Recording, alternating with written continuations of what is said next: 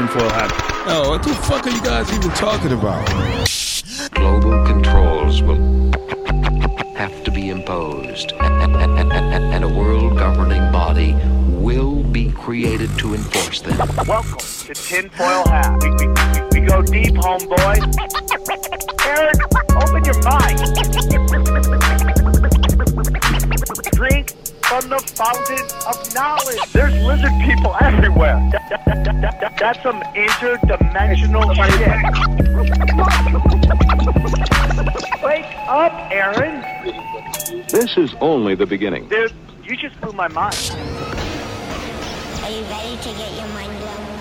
Good morning, Swarm, and welcome to Tinfoil Hat. You know I am. You know I'm here to do. I'm here to rock. Oh, I jumped. Oh, stole in. mine. I Yeah. stole it. Okay. Let One time it I'm on, once I'm not on the road, and then he forgets about I me. I did. Okay, let's do it again. Good morning, Swarm, and welcome to Tinfoil Hat. You know I am. You know I'm here to do. I'm here to. Rock. There we go. Join me as always, Xavier Guerrero and Jay Nice. Johnny Woodard, how are you guys? What are we doing? Good, good, good. It's I'm a little freaked out after. T- There was a lot of. Uh, Lindy Lindsay Concerning Sharman stories, came yeah. on. Man, yeah, some She- she- interesting she, stories. She goes hard, dude. She's Yeah, got. She's yeah. got the stories, man. Today's our episode of uh, the Stranger Things. She's definitely in the mix. Made me nervous. Are you are you afraid of demonic entities, Oh, John? oh, I, I don't want anything to do with any of that shit. Any of that stuff? But do No, you thank believe you. in it? Yeah. Oh, me too, dude. Yeah. How about you, Xavier? You have to. Mexicans watching the exorcism, the Ouija board. It's kind of like possession. and then you have your your mm, de morta. You have Oh, your, yeah, your de los muertos. Yeah, they the dead, and it's Yeah. not as nice as where they don't. We don't give out candy and shit. yeah. Over you there, it's go serious. there. You go to grave and cry. Yep. Me, Sad. me puppy. Me puppy. Yeah. Guys, I want to give a shout out to Florida, everybody. I want to thank the people who came to Tallahassee. Uh-huh. everyone's like, you know, this is the shadiest part of town. I'm like, well, yeah. I mean, yeah, it was pretty shady. And then I want to thank everybody uh, in Jacksonville uh, that came to the uh, to the goth bar, which uh, we're pretty sure was the gay bar, and uh, enjoyed the show. Crush Fest. Got to watch me commit uh, some violence. I know I missed something. I heard about something. Yeah, yeah. Well, the people will hear word on the street. We're on the street. People talk. You know, g- definitely got got interesting. I, I'm a heckle killer, but we'll get into that later, guys. Uh, if you want to support, I just want to say, Florida, you never disappoint. We love you very much, and I will always. They go, you gonna come back? I'm like, oh, yeah, I'll come back for sure. Sam is a Florida man to his core. I, I am a weird. I'm a weirdly a Florida guy, Yeah, right? I think so. Yeah. Like I think you will, if maybe not now, but I think when you're like in your 60s, your kids are already 18 and graduated. I think you might end up in Florida. No I'm matter not. what. I'm not against it. There is a good chance I may end up in Florida.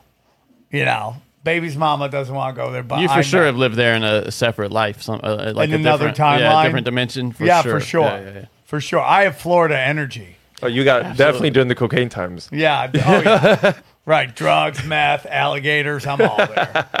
Right, guys. Hey, if you want to see me live, I'm like taking it pretty easy right now. Uh, June 21st, uh, which is tonight.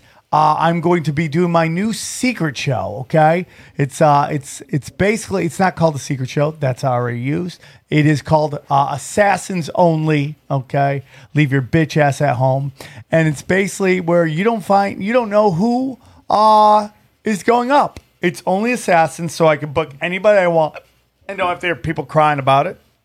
The lineup is killer. We've sold a bunch of tickets, Johnny. I know you didn't believe in it, but we sold a bunch of tickets. Oh no, I, I wasn't sure they would believe in you because you gotta. I only you call it book heaters, only, bro. You gotta come through. But I just want to do weird shows with weird people who push it. No, none of this cookie cutter bullshit. I will never, ever, ever, ever book the cookie cutter. So uh, this is gonna be a good one, and it's only ten bucks, and it's at a cool ass club. Um, tons of parking, Vine and uh, Santa Monica. And it's uh, assassins only. And then uh, I t- I'm uh, home for a couple weeks. And then July 15th and 16th, I am at my home club that I own uh, called the Dojo Comedy in Tiffs uh, New, and it's in Morris Plains, New Jersey. And then on the 20th, I am now going to be at the next uh, Comedy Chaos, and then we're doing a. We're gonna. Sh- I, I hate doing months away, but August fifth and sixth, I'm going to be at Cobb's in San Francisco. Buy your tickets now, guys. If you think you're gonna go, buy your tickets up front, please. You're giving everybody anxieties. We end up having a packed show, but like you guys buy it to last second, and you make me. Uh, you just hype my anxiety. And then it, and then that, that, that trickles down. Then I get it. Then Dana gets it because Sam's like, "Dude, we haven't sold no tickets." We're about yeah. And then it's a packed show. So go, I'm gonna be at Cobb's, which is super interesting, dude. Super interesting. So go join me there, guys. A lot Wait, of what do you mean super interesting? What does that mean? San Francisco's it's weird. It's a weird, crowd. now, dude. Yeah. It's a weird town now. Like just like Hollywood, they've ran out a lot of the outlaws. Oh. San Francisco's weird now, bro. But you know, I, I- and like, listen, man. I know people think I'm crazy, but I do really believe that things are changing. Things are changing. We are winning the spiritual war. They are losing left and right. People are waking up more and more to everything. And uh, I mean, they're talking about Hillary Clinton running for president. I wish she would. Please do. Run it into the ground. Kill that dead carcass. You think, I you think mean, she that's could take just one so more L? stupid. I think she. I, I don't think she can handle one more. L. I don't think she dude, could. she get, there will be no traction. Uh, you know, all the old neocons are being ran out. All we're left with now are like Mitch Con, Mitch O'Connell, uh, Lindsey Graham, and Bar, uh, and uh, Diana. I mean Nancy Pelosi, and I feel like they're all on their last leg. I think those days are numbered, in my humble opinion. Anybody else? Just not sure that we want the, you know, AOC and that crowd. I think they're gonna. I think they're in trouble too. yeah, but I think they're in real trouble, bro. And you know, everyone's always talking about like there's a real belief that Michelle Obama might run. She is, dude. She will get that big black dick kicked in. Okay, no chance, no chance of her winning. dude. And listen, let's be honest. What are the what are the mechanisms to blow them up? Nobody's uh, watching CNN. No one's Oh. watching MSNBC. And CNN, and it looks like Twitter. I mean, like, I, I, I it, why is Elon Musk making calls at Twitter? Is he? Did he buy a giant chunk? I don't know what you mean by that. L- Elon Musk is like having meetings with the board of Twitter, telling them what he's going to do. I'm like, did you already buy it? But tha- if that goes, they're effed. They're. I mean, like nobody's watching this January 6th shit. What do you think about Tulsi? I, You don't I mean, think they'll they'll give her a chance? They'd have to give her a chance. They have I to let mean, her. well, she may. I She's mean, the only one that has a chance, in my opinion. If- from the I, I think it's I, I mean I could be wrong, but I think it's gonna be real hard for a, after all the things that's been happening since 2015 for a Democrat to win. Big time. I agree. Yeah. I think it's gonna be real hard. So in November you got the midterms. I mean I know nobody cares about. They're gonna get destroyed in the midterms. I mean it, it's gonna be so hard for Destroyed. them. to- I mean annihilated. Yeah. Annihilated. Destroyed. and uh, we'll see how it goes. But uh, if you want to support the show, there's a lot great. You can get all my dates there, uh, all my premium content, guys. In these crazy times, Rokfin is the best deal out there. Ten dollars, four hundred content creators and counting. Where it keeps going up. Like it doesn't get any better. You have all my conspiracy. Uh, you have my tinfoil hat uh, only conspiracies. Uh, my live streams, my Q and A's. We have broken sim on there. First look. We have we have um, we don't smoke the same's on there. We have my my my spiritual podcast zero, and then I have uh, conspiracy social club with Brian Callen. All that, and that's just one week for ten dollars a month. Ten dollars a month. I am putting usually about at least four, usually six episodes every week for ten dollars a month. So go check out Rokfin, subscribe. If you go to samtripoli.com, you have banners here. Just click one of the banners. T-shirts are going. I'm going to start upping my game on T-shirts. I got a good one coming. But T-shirts, great way to support the show. Look at that one. Ah, I'm the I'm the one who rocks. I love that picture. I love that picture. Go back. So go back one more. So uh, my cameos are there. I've been knocking out cameos. Bam, cameos. Now here's the new thing that's up there.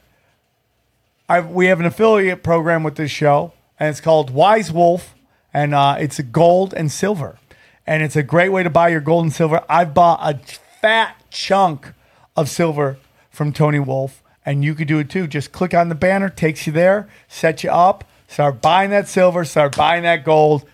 It's That- great because you can actually hold it, unlike your crypto stored oh. at Celsius. Oh, so he'll send it to you? Yeah, Oh, okay, that's pretty dope. yeah. Get a giant safe, everybody. Start storing you. Start storing your gold and silver. It's a great way. It's a great thing to give your children, in my humble opinion. So just go to samtripoli.com, click the banner. If you want to join a community, Tinfoil Hat Telegram and Zero Telegram are on fire. So join them right there. Join in, talk shit, talk, get Zen. Both of them are great, great, great, great, great websites. Uh, great Telegram. So that's it. Anything else, guys? Yeah, the new Broken Sim's going to be in your feed whenever you're listening to this, so check it out. Yes, and then we had uh, Rick Thorn, a BMX legend on We Don't Smoke the Same. It was a pretty cool episode. Go check it out. I have I have seven free shows for you to listen to. Tinfoil Hat, Broken Sim, which is again my Grand Theft Auto podcast where I go out, try to live as much danger as possible, and come back and tell you about it. Cash Daddy's financial show, uh, Punch Drunk Sports Show, Union the Unwind. We're doing a really great one today. Uh, that's my panel show, probably the most important discussion on the internet. And then from the vaults of my two subscription shows, Conspiracy Social Club and uh, uh, Z- Zero, get you get old episodes so you can see the magic of those shows. So you can go subscribe on Rokfin. Anything else, guys? Oh, that's it. Check it out. Broken Sim. Guys, I love you very much. Thank you for all the support. This is a great, fun, crazy, weird show. I want to do weirder and weirder shows for you guys because I don't want to talk about the same thing everybody's talking about all the time. Everybody's doing conspiracies now. We want to get weirder and weirder. We're always going to give you great ones. We're always going to give you, you know, your MK Ultras, your CIAs, your lizard people. But we're going to go deep.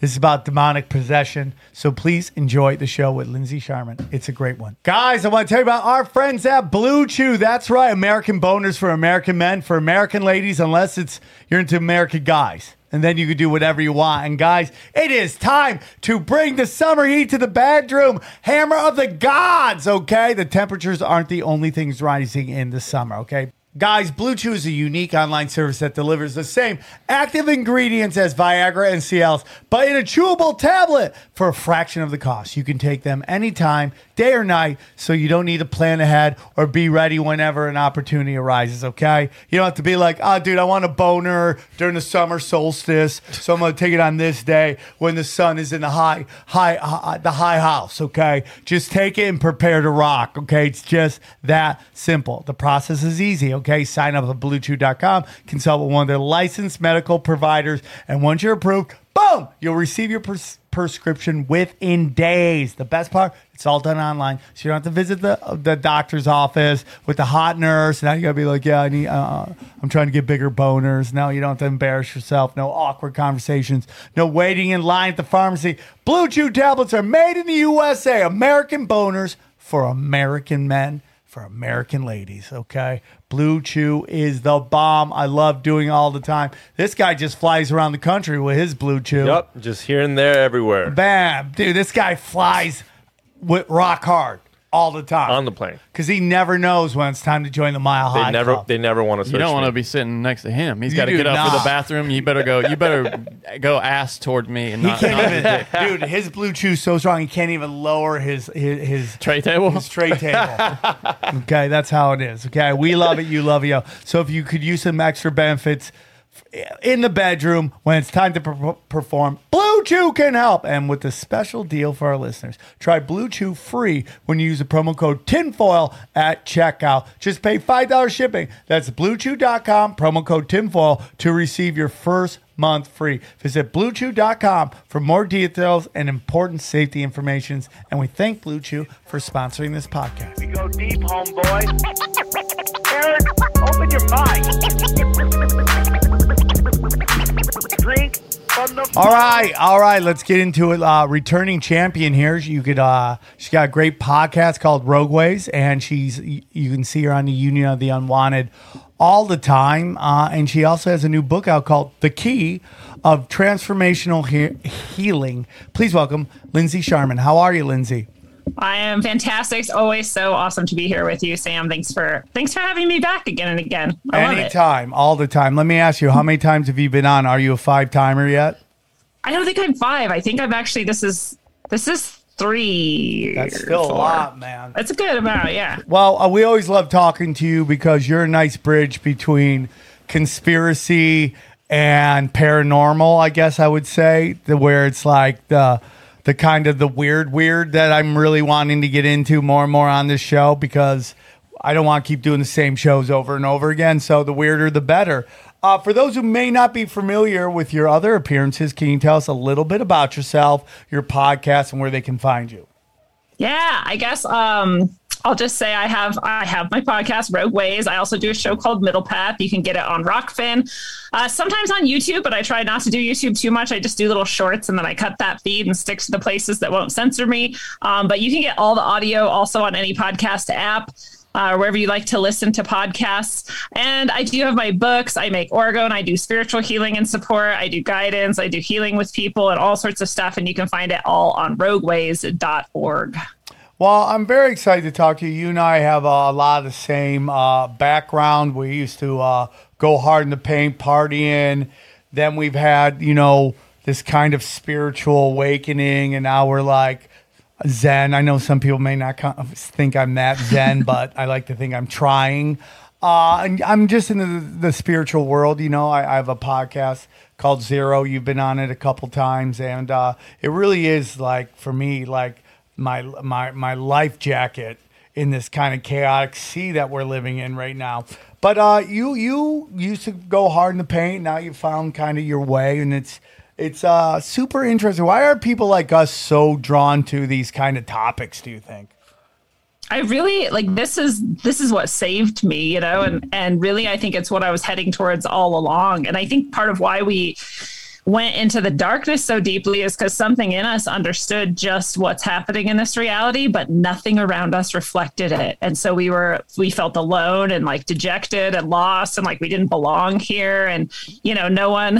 I remember looking around at like adults in the and the so- sort of real world and being like, uh, none of this makes sense. Like, are you guys not aware? Like, I'm like really young and you're old and you haven't figured this out yet. Like, what is happening here? I'm- and I think that's part of why we did drugs and stuff. We were like, what the fuck is wrong with this place?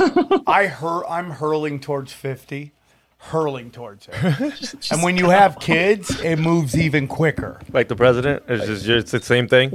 Just it just flying at warp speed towards the big 50. And I remember when I was a kid and I was super young and I would look at my aunts and my uncles and my grandparents and all them and go, "Man, they know what's going on. They get it. They they're smart. They figured it out." And you realize like you look back like they were all drunks and they were all crazy people and they were just trying to hold on uh, just white knuckling it through life. And they were just they just handled it better. Well now i think you're just seeing all this chaos in this world. And i'm going to be honest with you before we get into what you want to talk about because th- this kind of leads into that is like i i really do believe we're winning I, I really do believe. I know that people uh, we get in a lot of doomsday shit. I really do think we're winning. This Leah Thompson thing with the swimming and like I have nothing against her personal. I'm very open minded. I don't think she's trans. I just think she's a dude who wears makeup because he bangs Yeah. chicks, right? And that's that. I mean, I mean, I'm just gonna say, if you're not getting your b-hole wrecked, you're not really. You don't get no trans credit for me, and that's all I'm gonna say. you get no trans credit for me. Oh so you gotta be a bo- so you gotta be a bottom. Yeah, that in my humble. if you're gonna walk around as a woman, you gotta you gotta lean into being. What a about if woman. you're like Eddie Izzard, you know, who he says he's a lesbian? I, I if you if you bang chicks, I don't find you to be uh, trans. And now it doesn't You're- mean so you're just a cross dresser. But listen, that's a li- cross dresser then. I also Well, Eddie say Izzard live is your a life. crossdresser, right? I say live your life. I want you to live your life. You you can do anything you want with consenting adults. I do not care. I will defend your right to do that. I have no. I'm not going to take any moral standard on any uh, stance on anything. Live your life, but you Well, don't it's get very- credit for. it. It's very Turkish slash Middle Eastern of you. That when I lived I in am Turkey, Armenian. I mean, that is yeah, there you go. It's just in your blood. Like there's, I when I lived in Turkey, um, a lot of people, you know, men are like conscripted. You have to go into the military, and a lot of people try to get out of it. But there's like one good way to get out of it, and it's to be gay. Uh, but to be gay in Turkey, like you have to take it, right? And so you have to literally film yourself receiving up your ass. someone else's dick. Whoa. No joke. Like that's the, What? that's the I way. never knew that. I wonder Mom. where that computer is that he reviews all those. You know, it's just oh, It's like, yep, he's gay. How Got far it. does it got to go? Oh, didn't go far enough. Oh Yeah. my god! Just a tip doesn't count. I did not. I never knew that. The Imagine, Turkish computer don't fuck around. heavier, you know? imagine having that conversation with your friend. Hey, I Hey, don't come want. I don't want to go to the military. I need you to Bro, I need, wreck me. I need a stunt dick. Okay, Sunday. That's unbelievable. That's unbelievable. Uh, that's kind of crazy. Which is so funny because the samurais they wanted you to be gay. What? Yeah, this, in Japan they wanted the samurais. They wanted them to be gay so they would fight harder. What? What? I don't even For the fe- understand the for the other concept war behind for, for the other samurais. They wanted the samurais to be all lovers Yeah. so they would fight harder for each other. Yeah. Oh, See, I would think that you would also make the enemy fight harder because they don't want to get Yeah, I mean, what is scarier? get butt butt sex. Yeah, I mean, dude, like fighting a straight guy is scary. Fighting a gay guy is even kind scarier. of cancels out. the Is even benefit. scarier. Like one that can throw, because you get knocked out, you might get knocked up, right? It's just like, oh, oh, that's that's happening. yeah, that's you know, uh, we probably lost half the people. already by this they're, conversation. they're already gone. But but but obviously we, we don't This, care. this conversation is like Joe Biden on a bicycle right now. It's just uh, off in the ditch. we aren't doing well. pull it back. So, uh, you know, you and I have, uh, and we also have like some paranormal in the back of uh, uh, back in uh, our earlier days. We would say where we kind of experienced some super interesting stuff. So, why don't you get into this kind of story you have about what happened to you in 1997? Oh, right. Is this the computer? The computer one. Yeah. Uh, this is, by the way, after. So if you listen to a previous episode, one of the previous episodes of Tinfoil Hat I was on, I tell the story of my my tarot and my sort of demonic attachment experience and the and the poltergeist like things that were happening. So this, what I'm about to tell you, happened after all of that. So you're like a Um, beacon for these the this energy in some weird Oh, way has- at some point. it has never slowed down really even like my whole life i have uh, lots and lots of things going on that most people wouldn't believe or even consider at all. And so you know the easiest thing then for people to do is go oh she's insane. She's schizophrenic. So um, i assure you i've had plenty of psych evals you know in treatment and otherwise and i'm not those types of mental illness at least. I Well- got some anxiety some depression some ptsd but those aren't you know someone just phrased this really well. Those aren't in any way having to do with like a detachment from reality. In fact they're a reaction to understanding reality so well.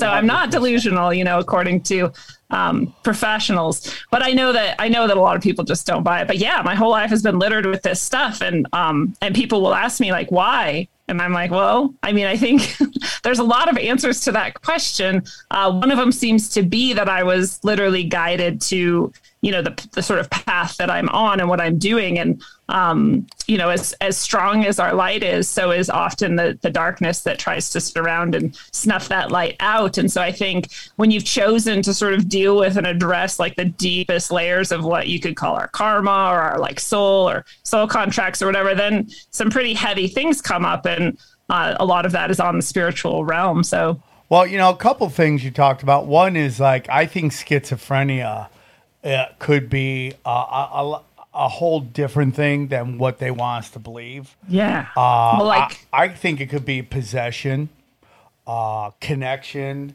to hi- higher forms, different entities. That's not just you. You're you're losing your mind and stuff like that. But you may be actually a conduit to higher entities, lower entities. You may be possessed. I think that's a big thing we talk about all the time on the show. These, I think, crystal meth and and and alcohol are uh, have uh, dark arts energy in them uh, purposefully. And and you see when people are walking on the street talking to themselves, they they look possessed to me. So It's I- multiple, multiple people on the same street. They're just like looking up in the air, Yeah. talking to themselves. yeah, or talking to something. You don't Yeah. know what they're talking to. Yeah, exactly. They could actually be seeing something. They could be actually seeing something, channeling something, uh, vibing with something. I do think these drugs are are. I mean, have uh, some kind of a uh, dark magic in that. Like, do you remember in cartoons when they have the angel and the devil? Yeah. Sometimes I feel like that's who they talk to, like the devil that tells them Yeah. to stop, and then they're like, they just that's their homie. Yeah, I mean, dude, I, I again, I think the the darkness could definitely be a part of that, and it gets it gets inside them and controls them. Now, were you using drugs when you did this? at the story I'm about to tell, I was not high, um, but I I will say about this, you know, schizophrenia thing. and other cultures, schizophrenics would be the shamans and the healers. So it's not um, unheard of to connect those two things. In our culture, we're just like, oh, you're psychotic, you're crazy, like off with you, and and we don't pay any attention to them. And to you know support that, I'll just share that I see auras also. And when i see people um, talking to themselves on the street i can i can also kind of sense the other energy that they're talking to. One time i was walking down the street and a woman was talking you know to one of those energies or entities or whatever we want to call that. And she walking she's walking by and she looks up and sees me. And all of a sudden she starts talking about the trip i'm about to take with my friend to the desert and like the things that might happen there. And then she just keeps walking. So i'm like something just came through her that actually exists and knows things because how would this random homeless woman know that I was going to Utah in a week and was going to be in the desert and like whatever? And so there, there's actual intelligences, and you know, like X is saying, there's some are good and some are bad, some are friendly, some are not. All of them have the potential to know things that you know we shouldn't know or wouldn't know. Um, but yeah, they're there. It's it's real. So we if we honored that in people and we were like, yeah, you're special. You have this connection. You can receive information from these sources and and taught them how to use it and to embrace it, then maybe we wouldn't have to put them on the type of drugs that like make them have pot bellies and hunchbacks and like horrible skin and just slowly die and you know suffering. That would be neat. I would like that. I concur. I mean, like ha- half the miracles in any religious text, if they were around today, they'd be labeled as crazy and locked up and medicated and shut down. I mean, like it's just a. Tr- I mean, how many? If you said you were talking to God right now, people be like, "Dude, what is wrong with that?" Okay, yeah, crazy guy, crazy guy. I mean. And I tell you, man, when I, you know, there were times in my life I, I heard voices, uh, and they told me some super positive stuff that ended up playing playing out correctly. So I mean, like the notion you can't. What's re- actually scarier than hearing voices is not hearing voices. Like the people here hear no voices. You're like NPCs? you- yeah. That's got to be an NPC. No voice, just living life, just walking through. I got to do my nine to five and just keep going with life. It's weird, right? I mean, there's some people say there's no proof of NPCs, but I'm like, if you don't have an inner dialogue, you that makes me nervous. Yeah. Something wrong with that. Yeah. So, so it's 1997. Uh, Yes. The internet is starting to cook with gas. I was in Vegas. I had long hair. How old were you in in 1997? Four. Four years Yeah, old. four years old. Have you been on? Had you ha- Have you? Did you sneak into the country yet? Have you done your like? Have you gone through the river under the tunnels? Under the I, I tunnel. did it. The, You I did it the right way. So when did you do that? What age? No. You hadn't The done tunnels? it. No, no, no, no. Okay, okay. But have you been on the internet yet? I'm trying. In '97? Absolutely, I had. Yeah. Yeah. I I I had 11. look, I remember going to Kinkos in like 93, 94, I think it was, and like trying to use a computer. I had it. You didn't have a computer in '97.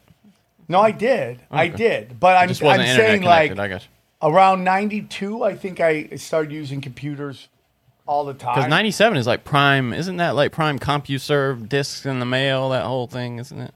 Yeah, where it was like seven days free or something like that, right, Johnny? Yeah, Earthlink. I mean, you remember they AOL? Maybe I was shit. using it then more. I just remember being in Vegas and like going to use a computer and I'm like, the computer's not working. And he walks up, he goes, What are you doing? Like, you got to close these windows. He goes, Have you ever used a computer before? I go, I, I, I really haven't. I don't know what the fuck I'm doing right now.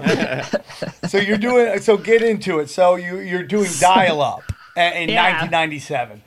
Yes, exactly. You just had to like torture the souls of the undead to get the computer to connect. That's what that noise was. Guys, we've seen so many people making ridiculous money from crypto. But did you know that it's easy for you to do the same? The Copy My Crypto membership site shows you the coins that YouTuber James McMahon personally holds and allows you to copy him. It's like having a big brother who knows what he's doing. You don't need to know a thing about crypto or how to invest. You simply do what he does. So let me tell you about James. He runs the Crypto with James YouTube channel, which, despite heavy censorship, has over 17,000 subscribers and 1 million views. Since March 2020, he's told his viewers to buy 26 crypto coins. Had you put $100 into each one, it would now be worth more than $53,000. Of the 26 coins, his top pick of the year, a coin called Fantom, is currently up over 440 times from when he named it. That one call alone has retired a number of people, including guys in their 20s and 30s. Remember, this is public knowledge. You can go to YouTube and verify it yourself. So if you'd like to join the 1,300 members who copy James, then stop what you're doing and head over to copymycrypto.com slash TFH. You'll not only find proof of everything I've said here, but our listeners can get full access for just $1. You won't find this offer anywhere else, but act fast because it ends soon. That's copymycrypto.com forward slash TFH. That's TFH. Don't take this offer lightly. James is the real deal. Go visit the site now. Hey guys, I want to tell you about our friends at Lucy. That's right. Look, we're all adults here, and I know some of us choose to use nicotine to relax, focus, or just unwind after a long day. Lucy is a modern oral nicotine company that makes nicotine gum, lozenges, and uh, lozenges, okay, and pouches for adults who are looking for the best, most responsible way to consume their nicotine. It's a new year. Kind of, right? Still the new year for sure. Why not start out by switching to a nicotine product that you can feel good about? Listen, we all have friends who smoke, okay? I have a friend. Her name is Dana. She smokes, okay? But you know what? Now that she I've told her about Lucy, she enjoys an alternative way of enjoying nicotine. Thank you, Lucy. Thank you. Thank you. All right. So if you enjoy using nicotine, you should definitely check out Lucy products at lucy.co. That's lucy.co and use the promo code tinfoil at checkout. Okay. I also have to read this disclaimer. Warning this product contains nicotine. Nicotine is addictive. Remember, if you're interested in a better way to use nicotine, visit lucy.co and use the make sure to use the promo code tinfoil. So yeah, I, I was on dial up and uh, it was not currently dialed up. Uh, there were other people with me. I don't remember what we were doing. We were just hanging out at my house or whatever. And um, and the computer like turned on by itself or it's changed. Somehow the light changed. I just remember the quality of the light changed. So either that it was already on and then switched to a new screen or it wasn't on at all and it had just come on, but we like noticed it and we're like, well, not, that shouldn't happen on a co- computer, shouldn't change itself. So we went to look uh, and it was just on this screen that never seen before, never seen since. It was just gray and it just had a really simple icon of a satellite uh, dish. And um, that isn't an icon that I had even seen on the computer. I'm sure it was there somewhere, you know, like it had to be. I'm guessing somewhere in the computer they had a little icon. And, you know, Windows 95 style like icons are very simple, but it was huge and it filled up the whole screen. And that was all. And I was like, well, what? I mean, like, what just happened? So, you, like everything paranormal in my entire oh. life that we could call paranormal, it starts with me going very simply, like, well, what's even happening right now? I can't, I, it's not like I jump to like ghosts are in the fucking computer. Like, I'm just like, this is weird. What is it? So, I'm like, you know, with the mouse and the keyboard, I'm like trying to get out of this screen. Nothing's happening. I'm hitting escape. Nothing's happening. And I'm like, well, this is actually really weird. And then I'm like, well, who even did this or how did this even happen? If it would had been connected to the internet, which you knew in 97 or so, if you were connected to the internet or not. I mean, like you got kicked off all the time if someone called or whatever. Like there was very clear when this was happening and it wasn't. So I was like, if no, if it's not connected to the internet, then no one touched it. Like, how did it even get on this screen all of a sudden or whatever happened? I don't know. It was so very confusing. That's So I was like, well, it's starting to scare me actually. So, because again, this is after I've had like a demonic attack, like weird poltergeist experience, like the year before or around this time or whatever.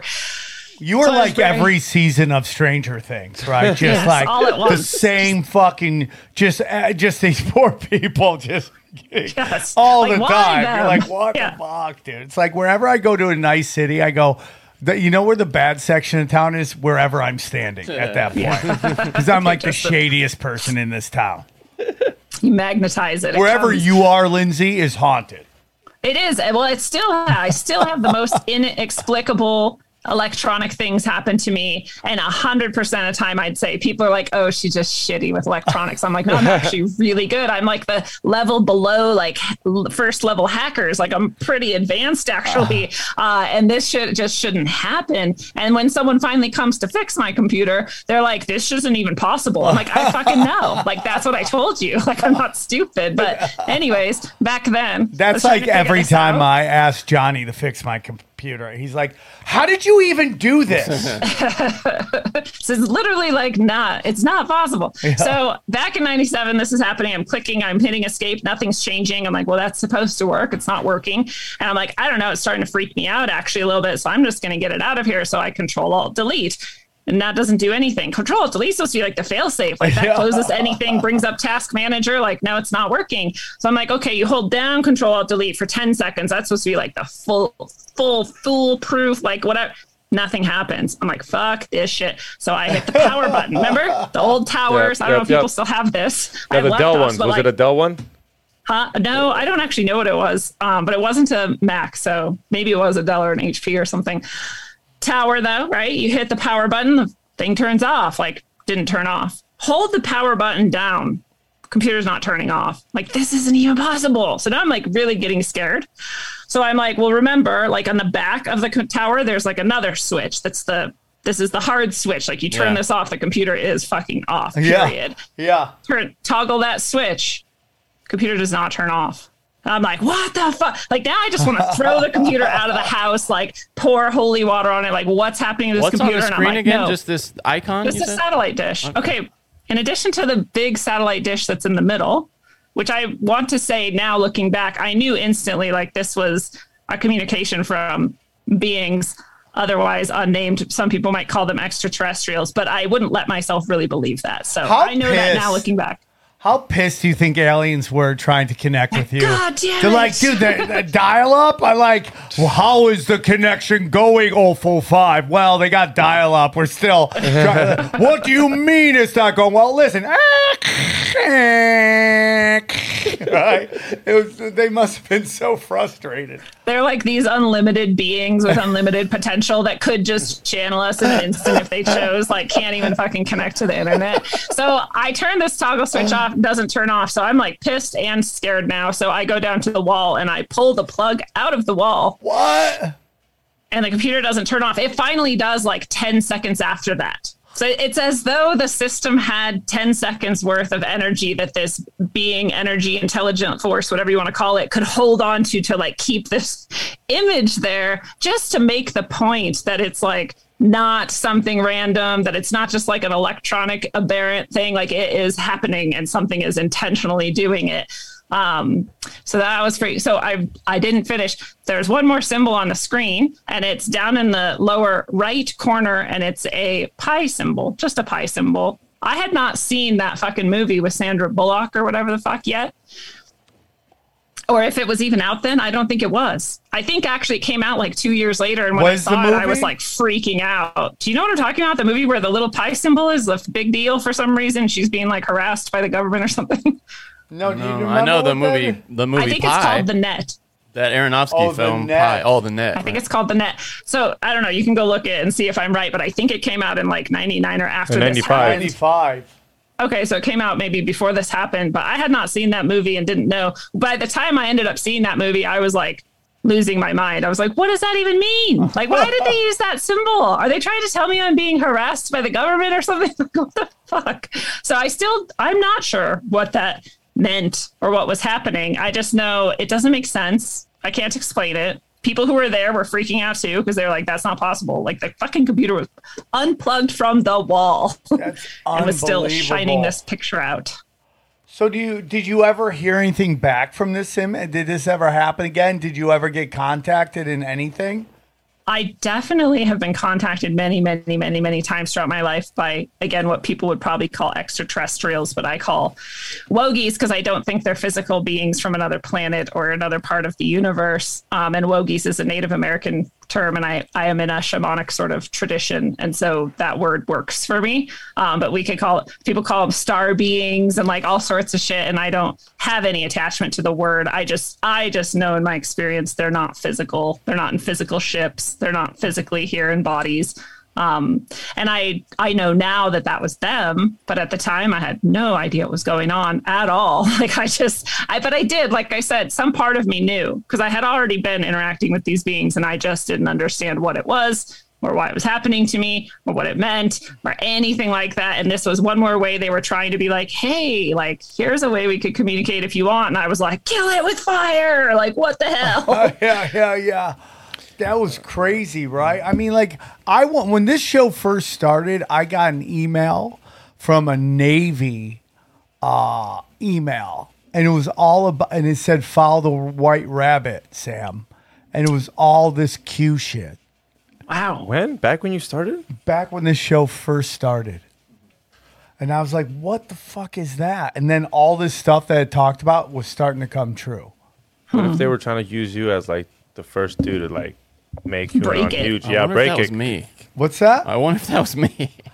I wouldn't put it past me to have Hold fun on. with you around that time. Johnny, are you telling me you sent me something from a Navy email? No, but I sent you an email one time, but I don't think that was it. Like to fuck with you, but I think I told you like right after. Johnny, are you trying to tell me you sent me a Navy email? No, That it couldn't have might been be Navy though. I couldn't possible. have faked that Navy. Like I, I, I that It would was have been. Navy.org. Well, Hold on, let me see if I can look it up real quick. that's all right. No, no, no. We're gonna find out, I sent Johnny. you some Kennedy shit one time. I think is what what I think. He just sent you some naked pictures. It wasn't that big of a deal. Let me see. Oh yeah, but no, the Navy thing doesn't ring a bell. yeah. Way back in the day, right when this podcast first started, it was like some Navy shit. Uh, I can't find. Yeah, let me all right. see. Yeah, Johnny, you're just fucking. talk about it on hoping purpose, It's like yeah, They yeah, just- yeah. No, no, They no. just But I wanted don't you think to that. know. No, I don't think that was me. No, but I did send you some shit to fuck with you. But I think we talked about it later. Oh man. Johnny, I have to find out. I gotta ask. You said that they don't have a physical appearance, right? Right. So are they spirits or like orbs? Yeah, they're all, they're most often what we most people would call orbs. They're lights in the sky. They they can appear as one light or 500 lights. They can. Uh, the, my favorite uh, appearance they ever made was like uh, someone was shaking a can of glitter like across the sky. So, and that was the one that really proved to me like it's not like there's 10,000 of them up there, right? That was just one. I mean, however many, I don't know. I'm not going to quantify them, but it was just one phenomenon, you know, making that Yeah, yeah. Appearance. It wasn't, do you know what I mean? Each sparkle wasn't like one ship just flashing at right, just the right moment. Uh, so it was incorporeal. There was no physicality to it. Um, the amount that's why the speed they seem to be able to move at is just so unbelievable and we we think it can't be done physically like well it's not being done physically they can appear in any way they choose to i've seen them look like planes of various styles and shapes i've seen them in the daylight at nighttime When you say they, the do you get the sense that it's it's numerous entities, or is it one that make uh, many that make kind of one uh, one entity, or is it distinct? i always have the coming to you? feeling that there's multiple of them Okay, okay, interesting. yeah when i'm interacting with my the easiest way for me to interact with them is when there's just one light and it's reacting to my thoughts it's responding um so in that in that moment i feel like it's just one of them but i always say they and them Well, Uh, I, I, I- guess what, I, what, I, what I'm curious about is whether you're revisited by this. Do you ever get the sense that it's the same one uh, repeatedly? That- they are the same ones okay, but not, but not. There's not anything. There's not one guy that distinct shows enough up all the time. Like Bob is always Yeah. like. They're not distinct No. in that way. they're not distinct in that way and i don't even know if they have identities in that sort of way Okay, that we would interesting. right associate it with they're much they feel like they're sort of beyond that hmm. Now, did you ever go back to the computer and try to use it again? And did anything like that ever happen again? Nothing exactly like that ever happened again. Plenty of, I mean, we could do a whole five hour episode on just the bizarre electronic things that have happened to me with computers that don't make sense. Really? That are, that are similar to this, but like totally different. But yeah, that nothing exactly like that has ever happened again. It's so crazy. So let me. is crazy. So like, wh- I see some notes you sent me. Being taken to a galactic center. Have you Yeah, been? was- You've you've had that experience. You've been Yes. taken. What? Well, what is it first? Can we can we get an explanation? what? So how- so you what? Teleported? You astro projected? What did you do?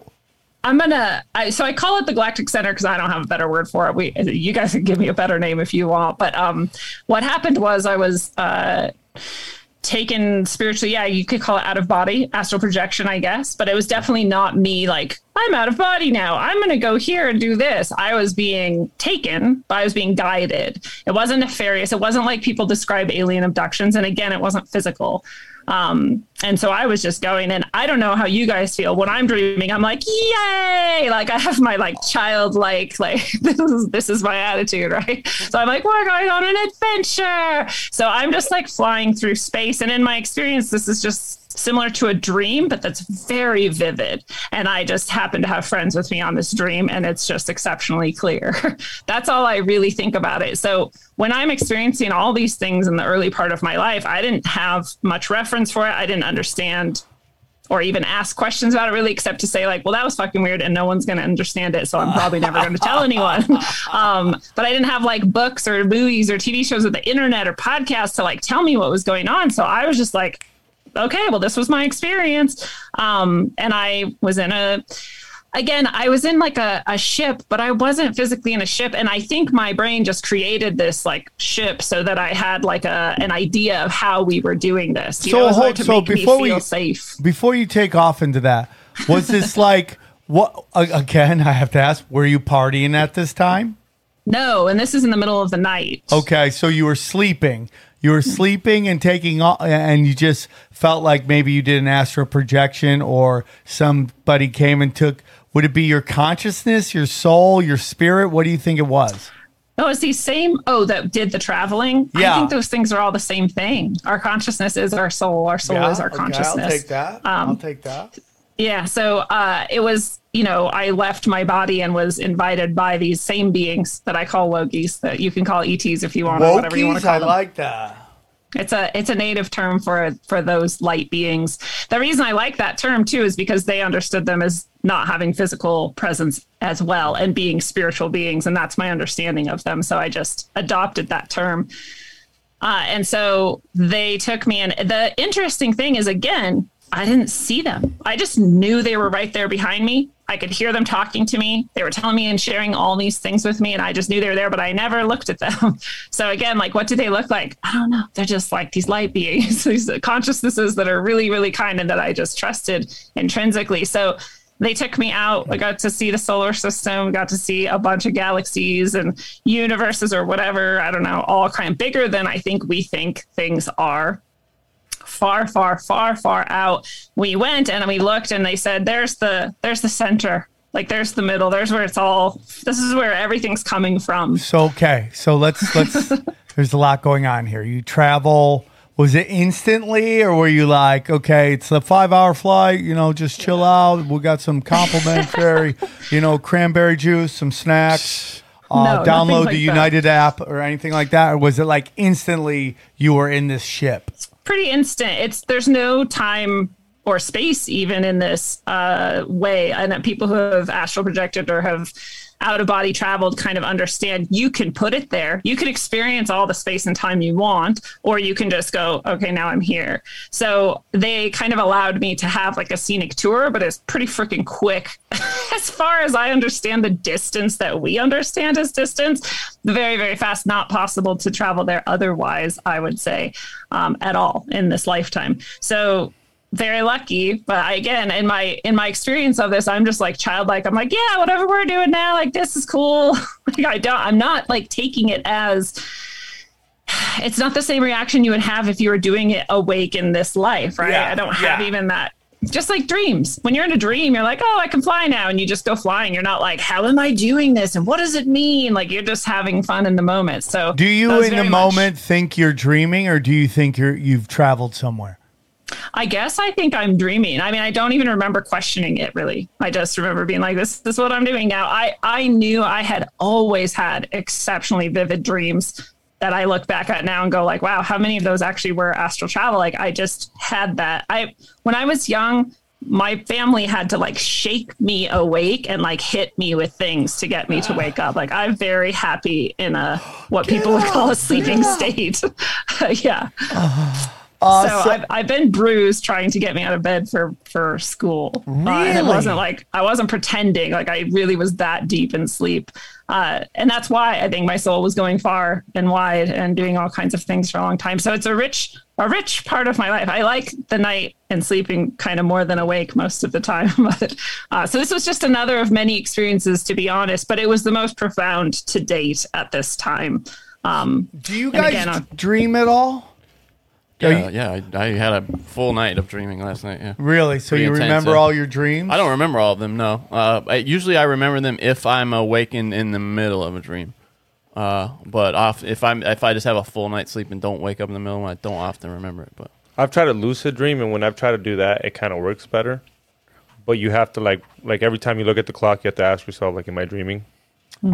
And eventually, you will be dreaming. And you'll be like, the time will be different. Like, there's no such thing as as like 14 o'clock, and you'll be like, holy shit, I'm dreaming. And at that point, you 14 recognize. o'clock? Yeah, like you'll see that on the clock, and you'll be like, "Oh, that's a dream." There's no such thing as Ah. that time in real life, and then that's when you're like, "I'm dreaming," and that's when you're supposed to be able to control it because now you're like, "I'm in my dream." Yeah. yeah, it is so much like Inception though, uh, lucid dreaming because once you there's a limit to what you can push it a little, you know, but then things start to kind of you're like, oh shit, I'm pushing a little too hard now. Yeah. I'm gonna wake up. Oh mm-hmm. fuck, it's over. Yeah, you have Yeah. to. Yeah, you have to. You have to do it. The more you do it, the better you get at it. But the second you figure out, like, "Oh shit," I'm like, it, it, it, you become too happy. I don't remember a lot of my dreams and I'm Really? upset about it. Really? See, I dude, I have the I get worked over. Like I wake up weeping sometimes, just all I, I the craziest dreams, uh, just all kinds of stuff. Does your girl like when you cry when you sleep? She's, I mean, she's asleep. She doesn't. Is she like, oh, it's so She'll cute never you're crying? I, I, I mean, sometimes I get really cool stuff though. Like the other day, I, I got to see my grandparents, you know, and like hang out with my grandparents, my dead grandparents, which was And what would was they have to say?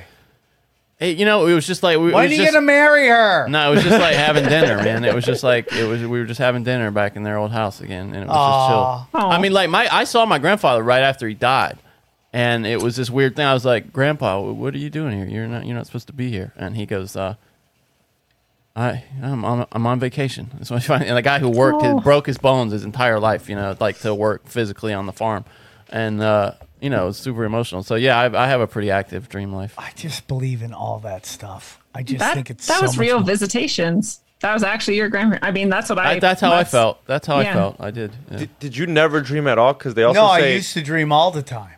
Like well because they say when you go through rehab or you stop drinking you get crazier dreams or like when you stop smoking weed Mm. you never got those when you were like when you And I sleep hard, bro. uh, Like, i've seen you on the planes you sleep dude, I, I you I piss will- people off Yeah, because I'm snoring yeah so bad. no no because they can't do what you can do Oh yeah, I, I mean, it is a supplements you can take to help with that. You know, What dream? I don't know. Yeah, I can't remember what they are, but Lindsay, do you know? Melatonin. Yeah, is it Yeah. melatonin? Okay, yeah, that, that can kind of help you if you want to have a so more so you you have this dream you have this dream that could be astral projection and you're in this play what is this what is this room that you're in look like It honestly looks a lot like a. Well, not anything like, I guess. It's somewhat like the Star Trek like bridge. You know, it's just a big room with a giant viewing window of the spaces that we're traveling through. Interesting. Uh, so I spent most of the time just like literally like glued onto the window, like wow, like very childlike. Um, and they were showing me things like there's Earth, and here we're going by Saturn and whatever, and there goes your galaxy, and here's all this other stuff, and like now we're at this center where everything comes from and the shape of it was like a figure eight. Uh, so in the center is just this giant glowing i mean like the i can't describe the light. I can't describe most of it because it's just not I don't know how to, but we have the brightest glowing light possible with the densest amount of glowing light possible. And out from that is this kind of less and less concentrated sprinkles of various colors of, of glowing light. And that's the entirety of all of the universe. Like that's everything.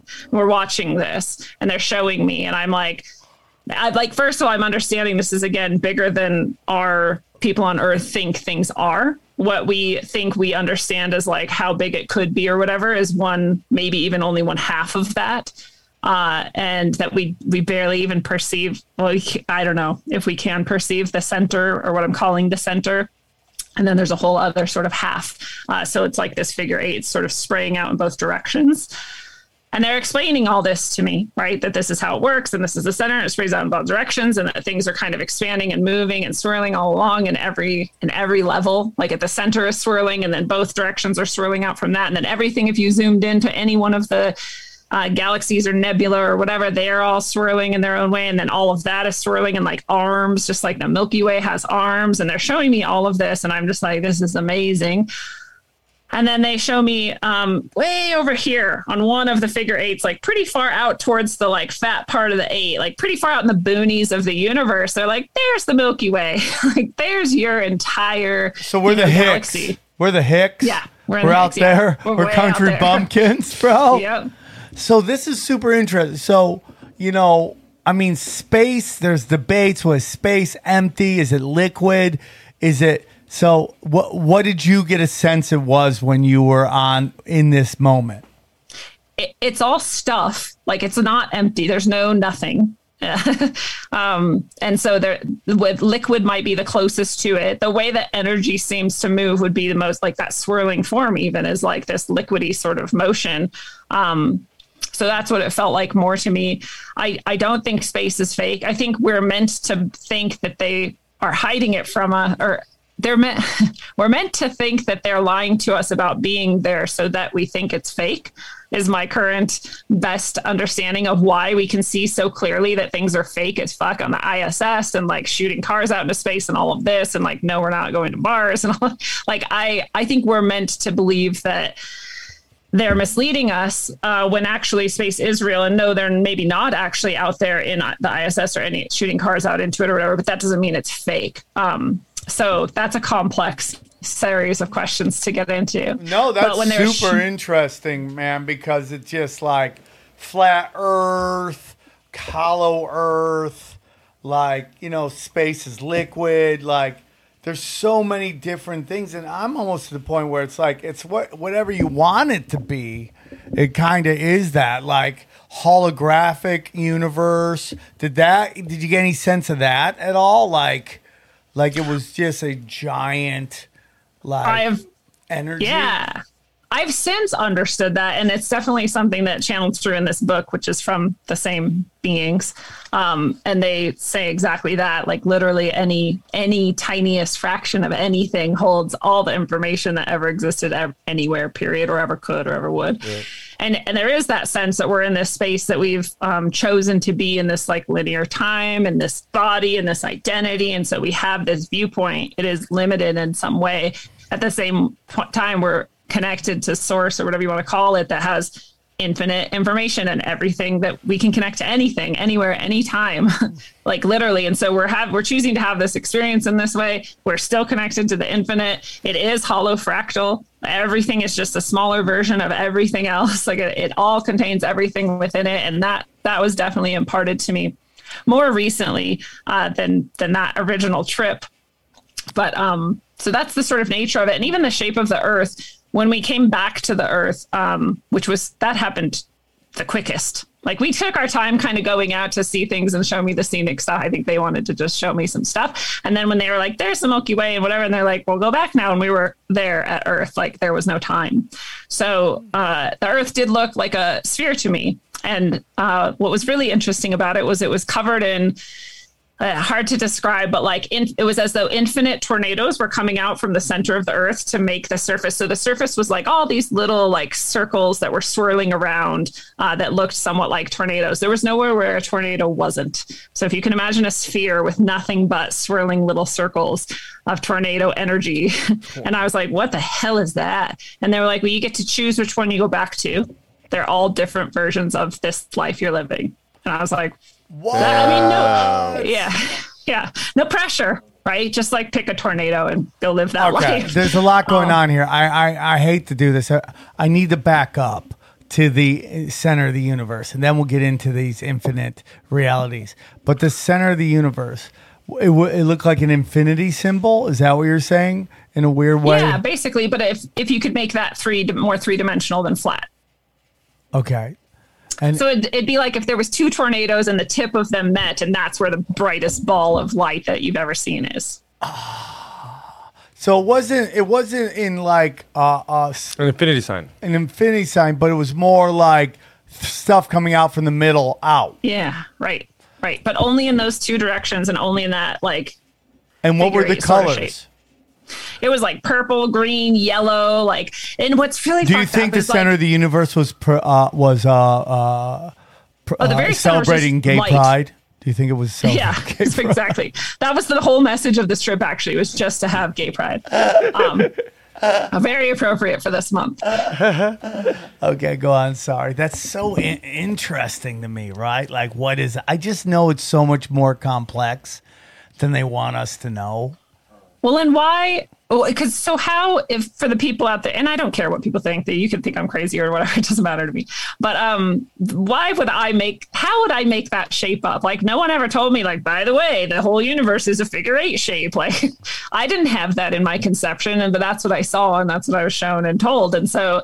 Um, what's really interesting is I was it was indicated that there is a different energetic sort of shape or movement that goes in the opposite direction. So if the figure eight is going left to right, there's another figure eight going north to south, up and down, but it's like not visible and not part of our plane or something. And I didn't really understand it, and so that's the best I can explain it.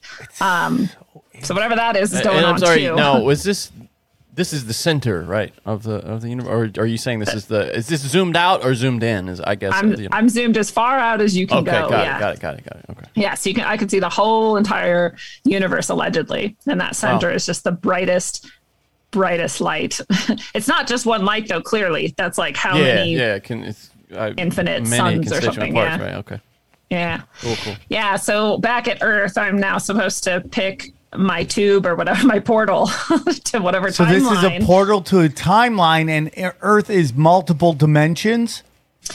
Well, and so I don't, I mean, yes, yes, definitely. All of our timelines are happening at once, but that's not just Earth, that's everywhere as far as I'm understanding things. I agree. Um, That so, is the so movie. again, you've chosen this life. You've chosen this path through life, and there are infinite more of them pretty close to you. And if you wanted to choose another one, you could. I mean, I did. As far as I understand, I've done it twice consciously, choosing like a shift to my timeline uh, to live things out slightly differently than they would have otherwise. And and I genuinely believe that's what people are talking about when they're talking about manifesting or like you know calling to you like the things that you're you know like I think that's uh, just another version of the same exact thing.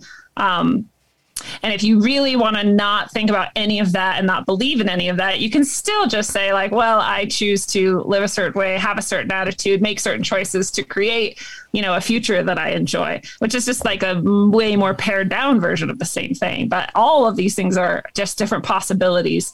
Um, you know that you could or could not experience if you would like to. So i but that was too much pressure for me. Like i'm like i don't know. Like what am i supposed to choose? Like i don't even know what the hell we're doing right now or like who you are or like what's going on. It's like this is very hard for me you know? And so i asked them like well what would what would you choose? What would be like the one that would do the most good for me and others? And they were like that one. And i was like cool. So i jumped back down that one. And apparently that's this life. Um, what's really fascinating to me too again if anybody asked me like have you ever had like this out of body experience? I'd be like well yeah there was this one and and there was that. Or if they said do you have a like alien abduction? I'm like well maybe you'll call that this and here's this experience. I never would have called it a near death experience until i met peter panagore i had him on my show and he was talking about his near death experience. He died. He was dead for like i can't remember like 15 minutes or something and they brought him back. And when he came back he had the exact same experience. He said the earth was like a globe that was covered in all these little tornado portals and he got to choose which one, but he had full consciousness of like which one meant which outcome. So he was a little bit more with it than I was, I guess. Um, or maybe, I don't know, or he just has a better memory. I'm not sure. But he also chose one and came back to this life. And he knew very clearly he was choosing the one that had like this experience and this experience and this experience and not that experience. But I was like, how did we both have the exact same experience of seeing all of these tornado like portals covering the globe and choosing one to come back to, representing a very specific timeline of this life as Lindsay Sharman, right? It is interesting, and this is basically the plot behind everything, everywhere, all at once. And I love whole, that movie so much. Anyone who hasn't seen it has to go see it right now. It's one of my favorite things that exists. well, it, it is a. I've seen thousands of you movies. put that shit in like your top four, top five Yeah. last time we talked about it. It is top four. It sounds top, crazy. Top two for me. top it goes taxi driver then it goes then it's like kill bill. That's such a diverse group there. Taxi driver, everything, everywhere, all at once. uh, kill bill uh, Matrix. matrix and then this movie. And three of them have to do with karate. But uh, the point is the point of that movie is that there is a a, a, a higher vibrational version of you in the universe. And the truth of the matter is it's inside of you. And you just have to lean into it and believe in it and so there's a million ver- there's a super high version of you existing in the in the the, Oh, the multiverse For sure, a super high version of XG right now. Yeah, can well, tell. Jay, Super high. this is like the highest version of that. I couldn't imagine, dude. If he was any higher, he'd be flat. Is there one where Johnny's high? yeah, there's one- Probably out there somewhere. Yeah, Yeah, yeah, I'm yeah, just curled yeah. up in the fetal position There's on a the couch, worried about chewing my own tongue off. That's, Yeah. that's pretty much how that goes. There's a version where we're all like switched. oh, that would You're be, me, I'm you. You're bam, bam, bam. We're Well, zooming you. She's here. Yeah, she's here. I'm on the computer. I'm giving you guys about my 1997 dial-up experience with a demon. I mean, like that. That's it. It's all of it, and it, and that's Right why on. people don't. I mean, this is really a theme that both on Zero and Tinfoil Hat that we've really laid into is like you are where you are because you're here to learn a lesson, and that's what it is. And these little portals take you to this thing, and no matter how bad it is in in, in this in this area, this environment that you're born into, your your job is to figure out how to get out of that environment. That that is all of it, and and it's just like there are different like in this reality we live in there are different rules for different people right? And i'm not saying it's right but this is the game so if if uh, if one kind of person gets pulled over by the cops and another person gets pulled over by the cops, there could be different reactions to that. But that's the game. Just like on social media, if somebody gets pulled, uh, says something on social media, and then someone else says the exact same thing, there's a different reaction to those things. You have to figure out what the game is and how to play the game and that that's what all of this is about and I, I i i really this resonates with me because it's like people want to change their reality. It's like no no no you're here for a purpose. Your job is to figure out how to ascend higher than where you came into. There is a there is a job there's a there's a game and there is a lesson to be learned and you have to learn it.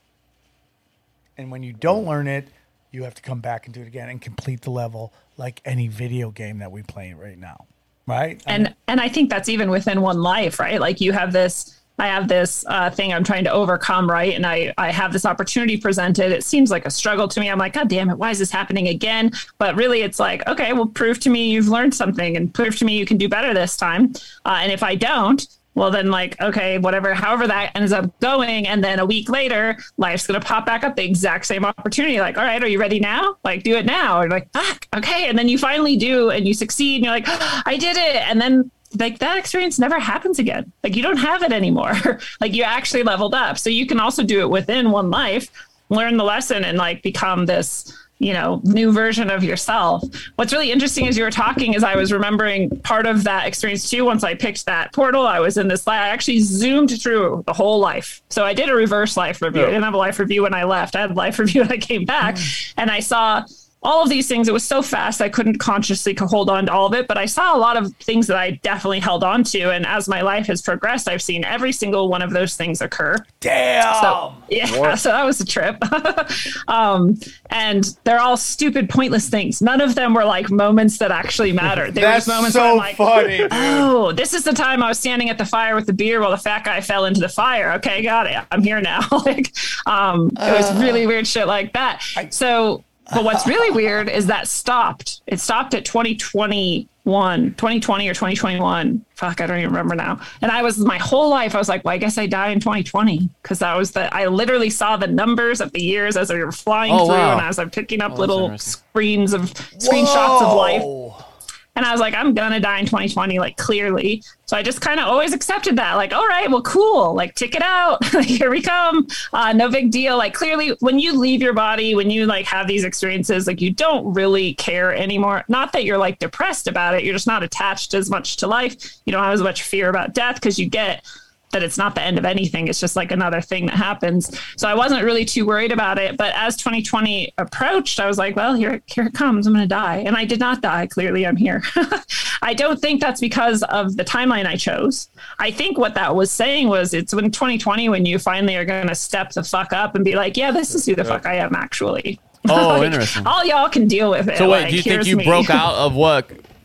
Is it was? Do you think that was like almost beyond the predictive power of whatever you were experiencing? Then is that what you're saying, or I almost think if I knew for sure what was going to happen beyond that, I wouldn't do it because it'd be too terrifying. Oh, oh wow, shit. I, I, I have a even sharing this with people right now on this show or my show is somewhat terrifying because I'm very aware of how many people are going to be like, "What a fucking crazy bitch!" Like I, I don't know if that, if they're gonna be on this show. You're a No, crazy yeah, bitch. don't I think think. yeah. I, I mean, Well, you're I- always gonna have some people. the- No matter what you do, you're gonna have somebody saying "crazy bitch." It, it doesn't matter, but the majority. The thing about this, it's like why I always hated when comedy clubs left little like comment cards because the truth of the matter, most people when they love something aren't going to say anything That's true. right if you if they love the co- like they'll they'll they'll like uh you know you know they'll come up to me after the show be like hey man great show. I loved it. And then they walk off. I'm like oh you should say something to the manager.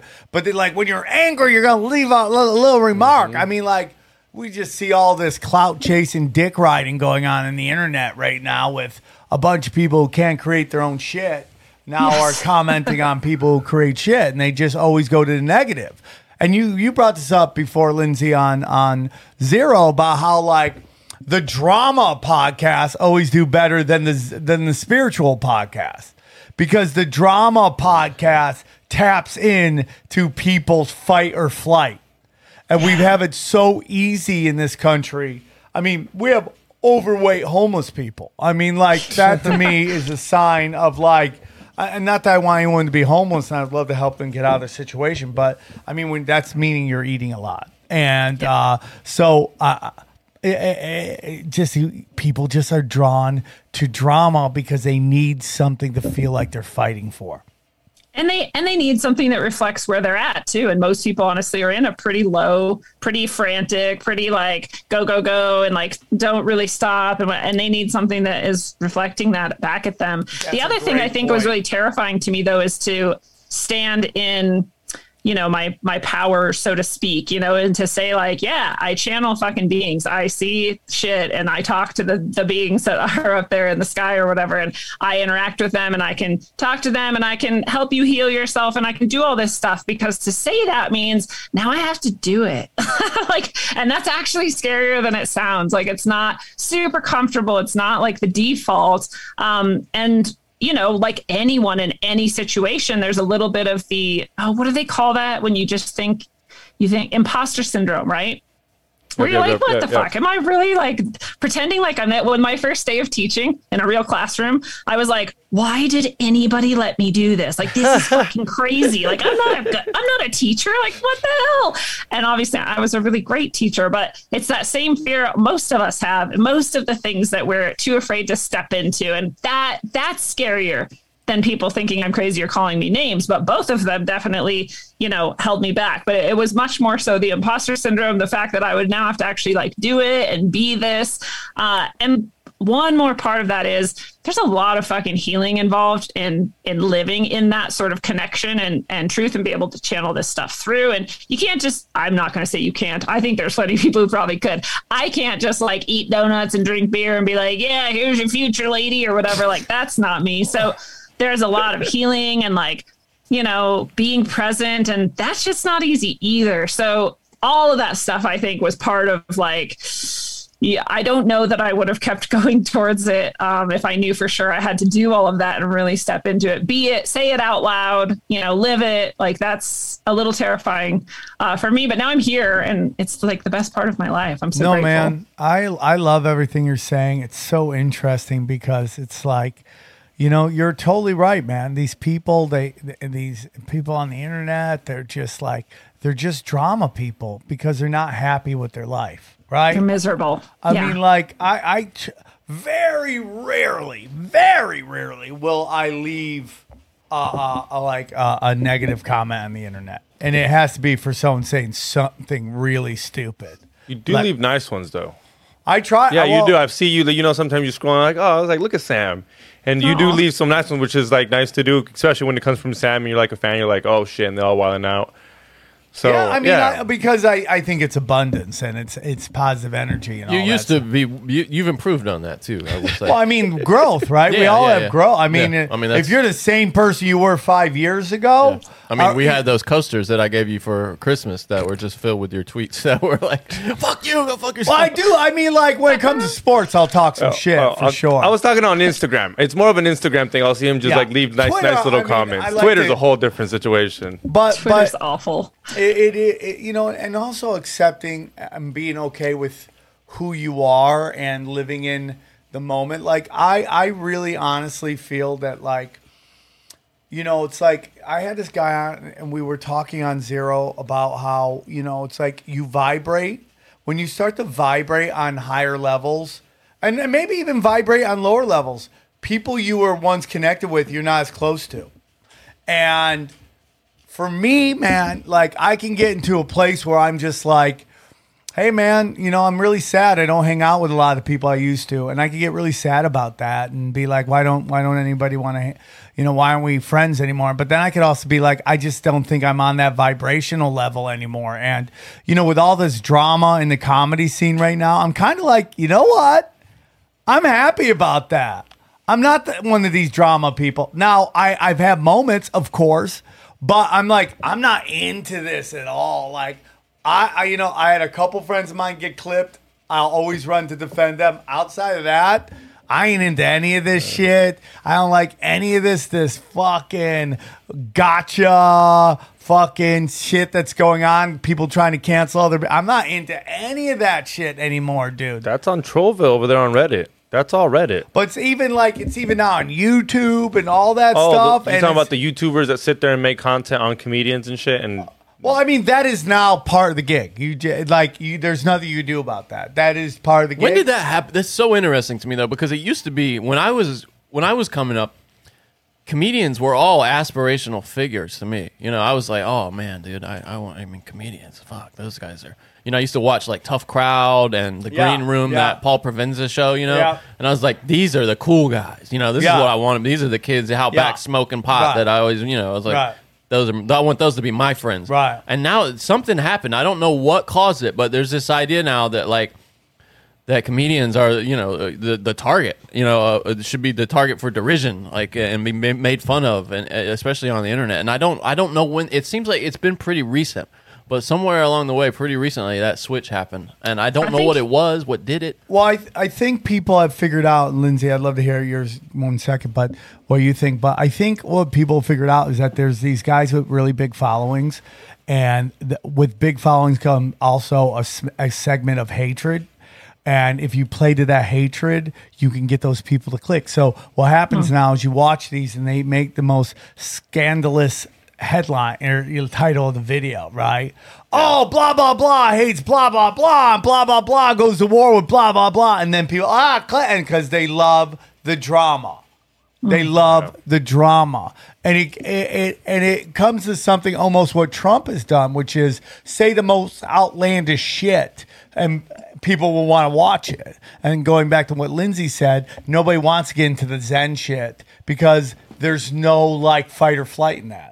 Even though you are really fighting for your life by getting spiritual and understanding your path, but nobody's into that anymore. So now it's like this this gotcha attitude of like, and I'm victim of it sometimes too. I'll be the I'll be like, whoa, look at that headline. What? Who? What? Who's doing what? What? And you click it, and then you watch it, and you're like, nothing's there and there's nothing there and it works for a short time and then people start to wake up to the bells and the whistles that are happening and then they got to keep saying more outrageous stuff to to the, that's why every edge lord falls in over the edge I'll just say, yeah, that's so funny. To me, it reads like jealousy a, a lot. I of mean, course it is dude of course it Yeah. is a lot of people that would like to be doing that. they would love to do that instead of trying to do it. You know, right So- lindsay what were you going to say Well, I think there's a conspiratorial aspect to it too, where the um, the psychopathic powers that be would like to squash anything effective in making people think, making people feel, making people see through the fucking veil. Oh, and comedians, like this is a sacred role of the comedian, is to do that in a way where people can handle it.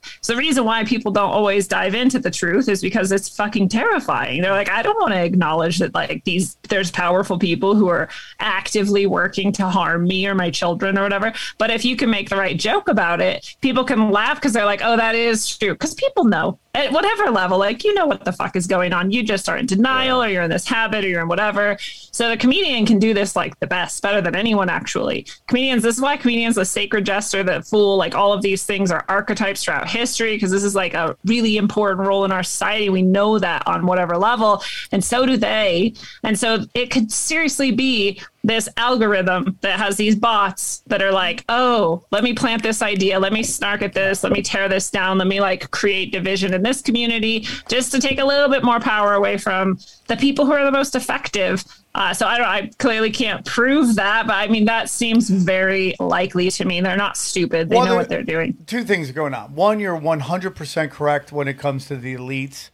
They who are they going after? They're going after comics and YouTubers, right? Why are they going after them? Because they can create con- content for zero dollars.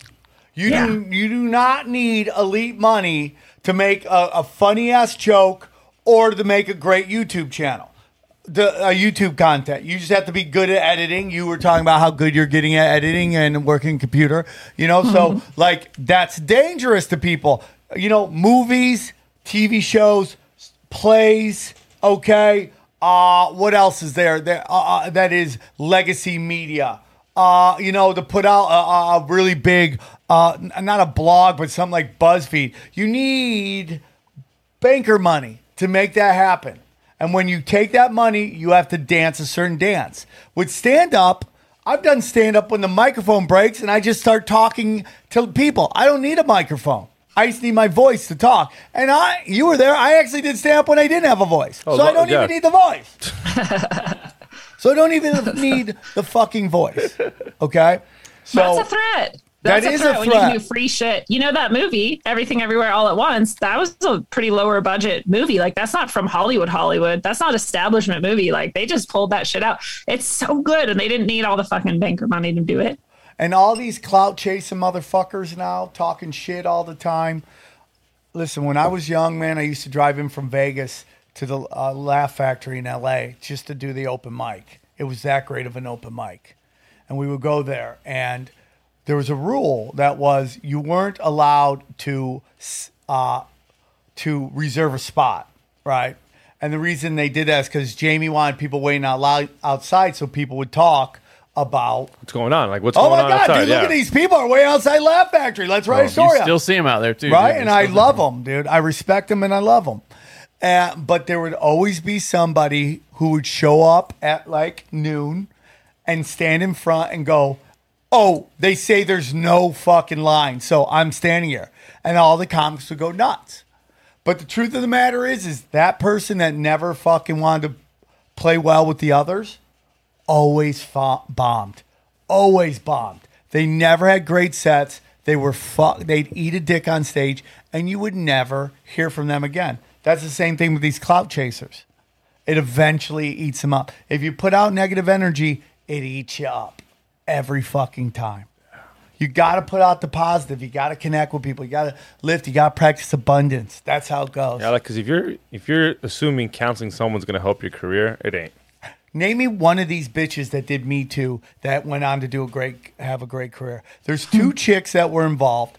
Uh, one of them was the, the the first Tiger Woods woman, and then the second one was my friend Jennifer with uh, who was w- uh, with the the Brett Favre situation. Right? Guess what? Neither of them wanted to do it. Neither of them were the ones who went forward with the story. It was someone else who went forward with the story. They wouldn't comment, wouldn't be a part of it. They went on to have careers. The, everybody else that tried to beat to never had a career. Because even if you're the most progressive motherfucker in the world, you don't want to work with a snitch who will throw you under the bus. It's a matter of time. It's a matter of time. And you see it happening all the time. More and more information coming out. So I want to get, I- I'm just telling you, dude. So just sit in the pocket. Don't put any, any energy into it. And no matter who calls you crazy, they're all just player haters. You created, you are, Lindsay, I've told this to you before, you're an American dream. You created a, a, a, a, a business from nothing, and now you're you're doing extremely well. You're flourishing. Okay. Of course, we would all like to make more money and all that stuff, but you're crushing it. That's an American dream. You know how many people you. watch you and are angry because, and it goes yes. back to your One saying. of them emailed me the other day and they were like, oh, you're just a piece of shit, blah, blah, blah, bitch. I was like, wow, that's a I lot of anger that threats. person has. like, I know. I, I don't care, really. I don't at all. And I'm very grateful and lucky to have far more people who are willing. Like you said, it's hard. People don't always tell you the good things, but I have people who do. And I have enough of them who show up, who say good things, who leave good comments, who do whatever that I'm constantly like, this is worth it. That's better than the money, actually, is to know that you're actually affecting people positively. Uh, and that that's awesome. I feel very grateful. you brought up, you brought up, uh, imposter. What is it called? Imposter. syn- Imposter syndrome. Yeah. That to me is the biggest fear people have. They're so afraid that they're going to be exposed as as an imposter. And what they don't understand is that they totally could do it if they just did it. You miss Yeah, you have to every do shot. it. You miss Well- every shot you don't take. Yes. And you are going to fail sometimes or fall down or whatever. I have all right, and this I'm very lucky, right? Like most of the readings and things I do, awesome. Messages from guides coming through, everything's great. Every once in a while I have one that I'm like, I I don't know, like I'm off today or whatever. But I'm like, cool, let's reschedule. Like, let's try this again. Like, there's going to be times where think no matter what you're talking about with like golf or fucking flying, like, it doesn't even matter. Some things are going to go poorly sometimes. But yeah, you miss 100% of the shots you don't take, like you said. And when you do take that step into your your path, the thing you want, the thing you love, your passion, your truth whatever, like the universe conspires to just meet you right there and bring you all the things you need and like send you on your way. Like I said, there's also often a lot of healing in that, which isn't always easy or fun. Well, you gotta there's- go through. There's some it. messy parts, but you it's got to go through it to get to it, and that's just Yeah. the way it is. And uh, I want to get into your demonic encounter, uh, jumping timelines. Uh, I find timelines super interesting, you know, because like. Uh, I have a friend of mine who uh, committed suicide. He has a big. They're doing a big walk for him coming up, and I love him very much. I miss him very much. I will not be participating in it. Uh, I've decided that is not what I'm going to do anymore. I, I will I will mourn the loss of my friends who take their own lives uh, in my own personal way. I will no longer be publicly uh, Yeah. eh, t- participating in it, and um, you know because I think they broke the soul contract. And um, so my question is though, Yeah. do you think that they come back to these timelines is it the same timeline do they they live the same timeline or is it a different timeline but under the same kind of circumstances because they have to listen they have to master this lesson and by committing suicide they haven't mastered the lesson which means they have to come back and do it again. So the question is do they come back to when they were born let's say in 1970 or do they come back and now they're in like the year 2030 but but under the same kind of circumstances? What's what's your thoughts on that? It's in my experience, well, I have a past life memory where I committed suicide, and um, and I'm dealing with the repercussions of that life and this life, even though in the timeline wise they're very far away in time, and I've had other lives chronologically in between. Um, so I, I did come back. They do come back, and it is a different life. I'm not even the same gender or sex or whatever, but I um, but I'm dealing with the similar things and I'm learning the same lessons and I'm and and I'm learning to release those without killing myself to get away from them. Uh, so I do think you you experience the same types of things again. It's in different packaging. I didn't experience exactly the same things, but it's the same emotion and the same like mental constructs. Um, so it's the same karma is one another way to say that. Um, and I don't think that's bad. I, people hear that and they're like, "Oh, so you're just punished. You're just made to like do it again and again." And like, you know, you pour. But no, I came back with more resources. I came back with more better understanding because I had the in between time, right, to reflect and and to see and to go like okay I, I see what i would like to do differently this time and that's going to be my intention going into this life. Um, so it's not like you're just thrown right back in with nothing. It's like okay go back in and here's this you know new understanding new ways. You have new spiritual emotional mental friends physical supports whatever this time and and try again. Would you Um, say that everybody that commits suicide comes back as another human being? You think you come back as like an animal or something? Well, as in like uh, as a, as a bigger interesting yeah, is it like a bigger punishment? Um, I don't think it's a punishment. Like, here's an example. Again, I I can't prove it again, but my my father died when I was 11, and it wasn't suicide technically, but it was like suicide effectively. Like he drank and drugged himself to death.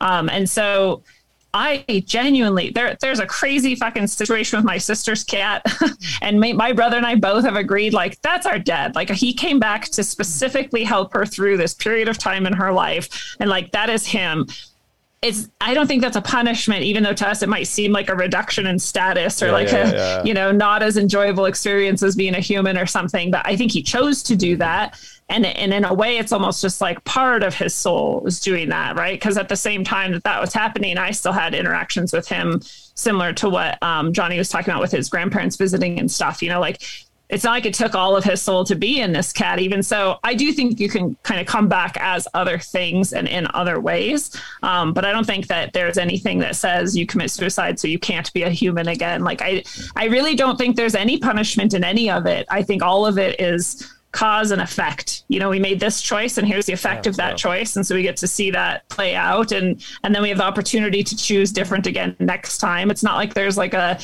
you know bad father in the sky who's like oh you fucked up and now you go to hell you piece of shit. Like you can never come back. No, I i think it's just like hey you did this and like here's what's going to happen. Just like we would you know have with our like children and a toddler It'd be like to some extent we need them to understand like this is life. When you reach out and you grab that thing it falls it breaks. Like that's what's going to happen. That's the effect of of your cause. And so next time maybe you don't want to like reach out in these things that you can't don't have the strength to hold yet or whatever. And you know it's just i think we're just doing that. That's like what um, sam you were talking about like learning the lesson is another way of just saying like dealing with the karma and understanding the effects of your choices and your cause. We have free will.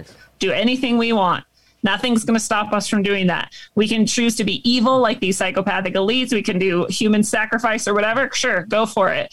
There's an effect to that cause, that choice that you're making, and you're going to deal with it. I agree, man. And you know, all these war criminals, everyone thinks they're getting away with everything, right?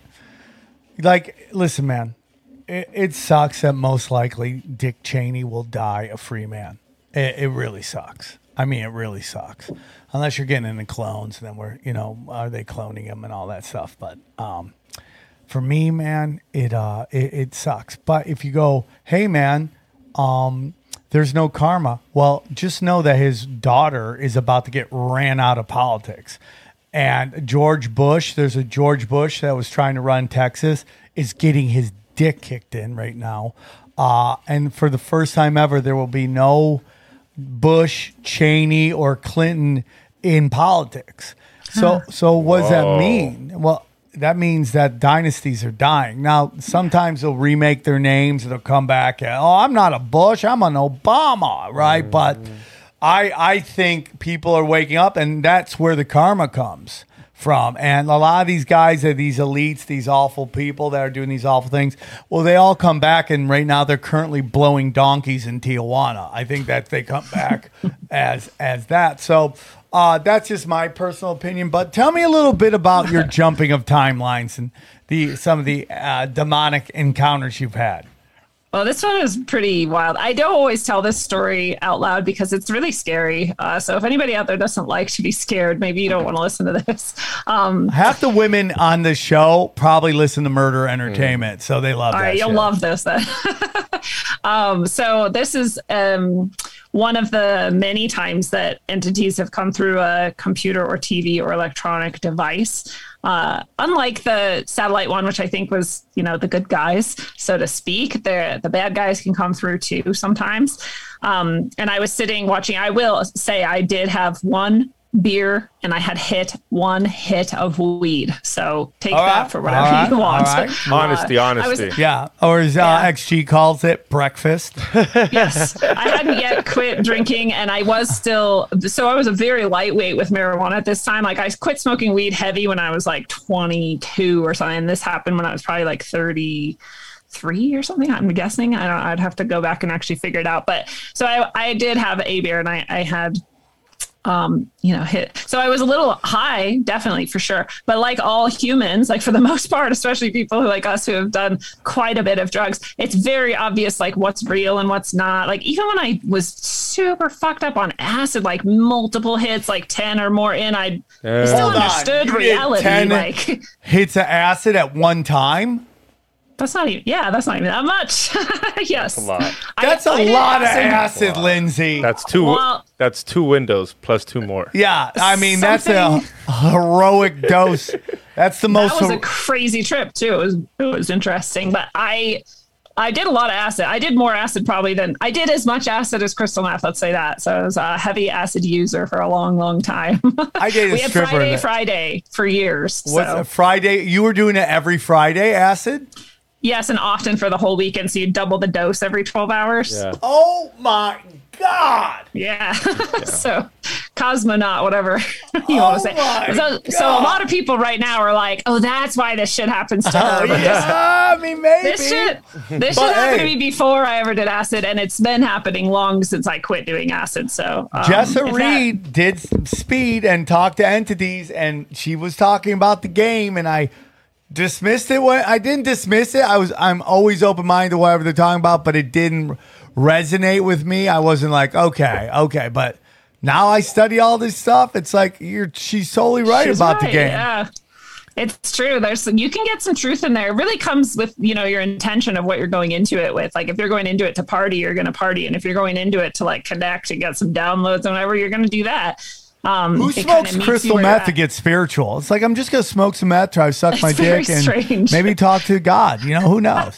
I was like, I'm gonna smoke crystal meth and hang out with murderers and like go to real dark places, apparently. But but that was neither on on meth nor acid on on this trip. Um, on this experience, I was just you know one hit, one beer in, so slightly buzzed, and uh, I we were watching basketball, which I know you guys might like sports. I don't care at all about most of them most of the time, and so the basketball was on. And I was kind of like, why are we even watching this? Like this is so weird. My sister and her boyfriend had gone into another room. Her roommate's there. And I was about to like ask her, like, why are we watching? Can I like change the channel? And then the announcer on the TV said something like, and and now Lindsay wants to change the channel. And I was like, what the fuck? I was like, that's random as shit. Like, synchronicities happen all the time. So like no big deal. And then I was like, it's not talking to me. And it was like, and she thinks we're not talking to her. And I was like, what? I was like, that's beyond synchronicity at this point. and then they said something like, she thinks it's a synchronicity. And like, isn't that so stupid? What a dumbass. Or so. started getting negative, And I was like, Whoa. I'm schizophrenic now. Like really, really this time I am. Like it's like talking to me. And they were like mocking me and responding to my thoughts. And I was like gonna get up and leave. My sister and her boyfriend came back and sat down. And I thought, well, if the TV can hear me, can anyone else hear my thoughts? Like before I got up to leave or turn off the TV or figure out what was happening. And my sister looked at me in the eyes and she said, I can. And she was trash drunk. Like she was like sauce. Like she was gone. Yeah. She she looked me in the eyes and she said, I can hear you. And no one responded to that, like reacted to that. And I thought again, like, can she really hear me? And she said, I can really hear you. But she was fucking trashed again. Like she didn't even, I don't even know if she knew what she was talking about or doing, but it was, she was now reacting to my thoughts. And I was like, okay, like I don't really know what's going on here, but things are starting to feel like pretty negative, almost like a bad trip, right? Where you're like feeling like the energy is like not so good anymore. This TV thing is like some kind of level of possession or entity interaction is going on with that. So I'm like, maybe I'll just like go downstairs by myself and like go to bed early or something and just meditate and like let this all release or whatever's happening. Um, and her boyfriend at the time, who I didn't genuinely, he was fine. I don't know. I didn't like not like him or like him. He just, he was almost like an NPC to me. I was like, this guy doesn't even really seem like very like deep or anything. Um, he was like, grabbed her and like went into the other room or something. And I was like, okay, I'm just going to go downstairs. But I started hearing like, this is so weird. I started hearing like what was sounding to me like, I was very aware that I wasn't hearing this, by the way. I knew that I was hearing it on like my sort of psychic level of things. Okay. You know, again, you can tell the difference between like, reality and non-reality you can tell the difference between like your thoughts and the psychic thoughts you're getting you can tell the difference between someone talking to you in your ear or you hearing on like a spiritual level but i started hearing like uh, like from like kung fu movies and shit. The like kind of almost campy, like ah, ah, ah, like weird. Like I'm like, what the fuck is that? It's coming from the kitchen. It sounds like a fucking samurai fight or something. And I understood this was like my whatever psychic way of knowing like there was something there was a battle happening in the kitchen Oh, and that it was on a spiritual level so i ran into the kitchen and he was like holding her arm and staring at her intently. And she was like smiling i can't even describe the look on her face. It was very clear that she was like not present at the moment. And i like jumped in between them like a fucking weirdo. And i was like sister like let's go outside. Because i just understood suddenly like something was coming through the tv something was maybe coming through this guy. And something was happening that i didn't understand. And i wanted to get her away from it because it seemed like it was now focusing on her instead of me so she's like, why? Wait, what? And then she said, how did we get to the kitchen? So, like, when I saw that she seemed to be almost like hypnotized and sort of like caught up in whatever he seemed to be projecting at her or into her or whatever, that was true. Like, she didn't even remember coming to the kitchen. Again, she's very drunk. It's not that weird, but it was still like, it was kind of weird still. So I was like, we need to go outside. And she's like, I don't know if I want to go outside. I was like, please come outside. with me." like, I just didn't know how to express like something bad is happening here. And I just want to get her away from it. And finally, I just convinced her to go outside with me. And when we were outside, everything was fine. That feeling completely lifted. I was like, we can just breathe out here. Like, and she's like, wait, why are we out here? And I'm like, oh, let's just hang out for a second outside. Like, no big deal. And so we're hanging out. And then finally she was like, I want to go back inside. And I was like, no, let's just please stay outside. And she was like, no, I'm going inside. And she ran. And I just, for some reason, understood inside she wasn't as safe. Outside she was. I really didn't want her to, but I didn't know how. And I felt like I was maybe insane. And so I wasn't sure that I should even try. It was like a pretty deep compulsion to try and protect her and that there was actually something dark happening. So I followed her back inside. And this is where it gets really scary because we go inside and the boy, the boyfriend, the, the roommate's gone. Like she just went to sleep or something. The boyfriend's standing there and he looks at me and he says, I can make her do anything I want. And I was like, What? What? And he said, Watch. And he said, Hey, sit down. And she sat down. And he said, Sprawl out. And she sprawled out. And he said, Giggle. And she giggled. And I was like, What the fuck is happening right now? And he was like, You couldn't stop me even if you tried. I was like. Wow, this is actually like a demonic energy coming through him. Like he's not even here right now. Like that's not him. That He doesn't know it crazy. it was fucking crazy. It was the first time in my life that I saw because I'd had again the demonic encounter I described with the whole tarot poltergeist thing. I had seen demons attached to mostly like homeless types of people and people who seem crazy or whatever. I'd seen that multiple times, and I'd had that one, you know, homeless person say the thing about the Utah trip, whatever. But I'd never had like a demon just directly come through with that much clarity and like look at me and talk to me That is crazy. crazy.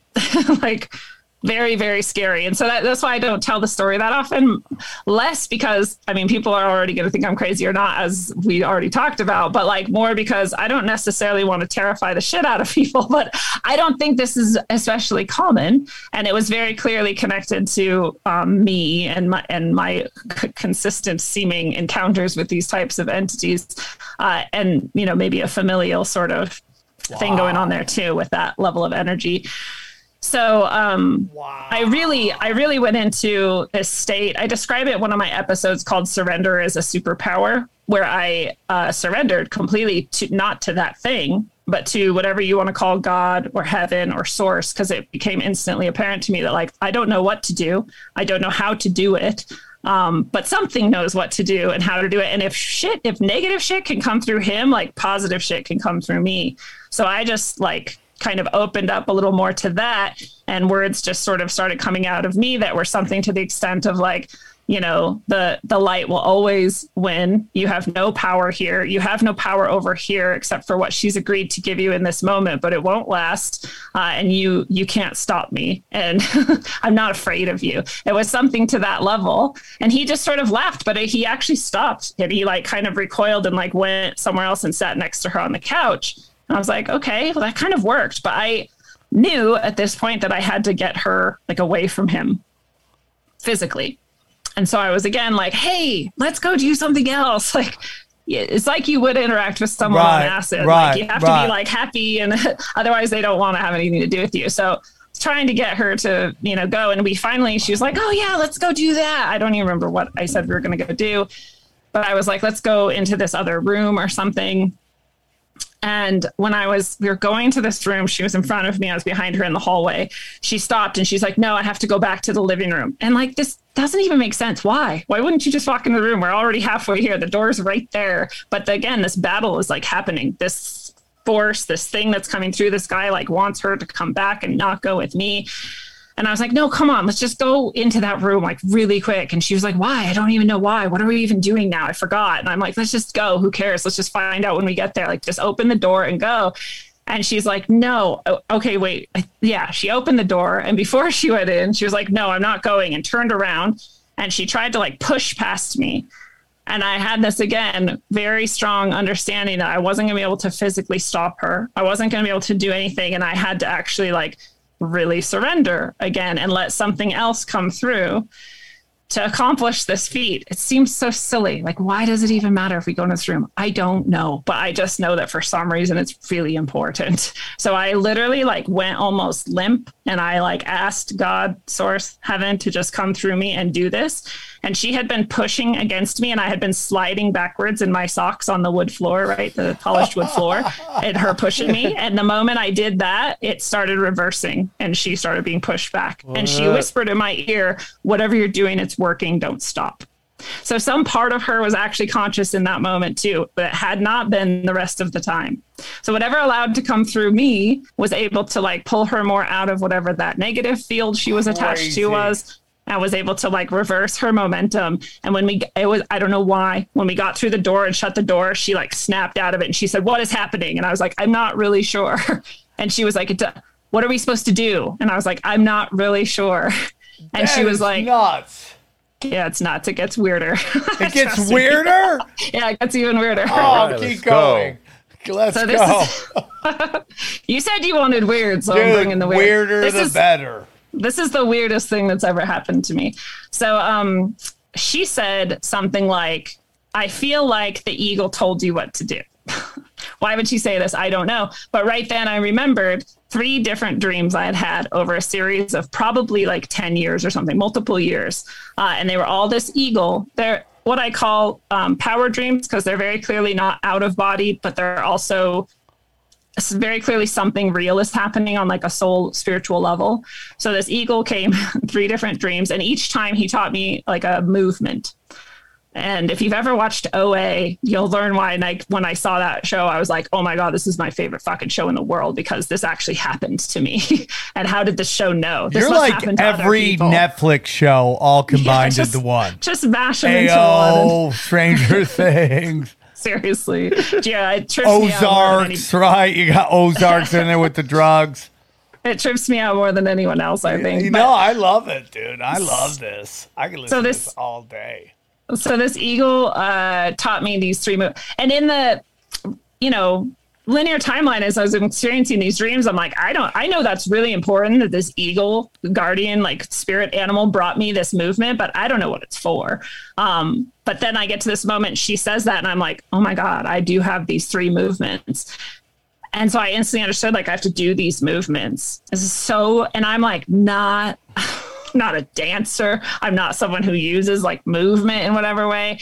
I'm very self conscious about that sort of stuff. But I'm like, we have to do this like dance. And I'm like, how am I going to teach her this dance? This eagle taught me. But I just said, I don't know. I'm going to do the dance that it taught me, I guess. And I started But how doing would it. an, And how would an eagle teach you? Can you explain to me how like how you pictured it? Yeah, like, well, uh, I didn't picture it. I experienced it, right? So he's standing in front of me in any of the three dreams, and he would just do a motion and he would like indicate to me that I should do the motion and I would mirror it back at him. And he'd be like satisfied eventually and he'd fly away. What So I had was three, the dance? Three different specific motions. Uh, I'm not. I won't share the specifics of that because it's a very uh, Can personal. we can we find thing. these dances on TikTok?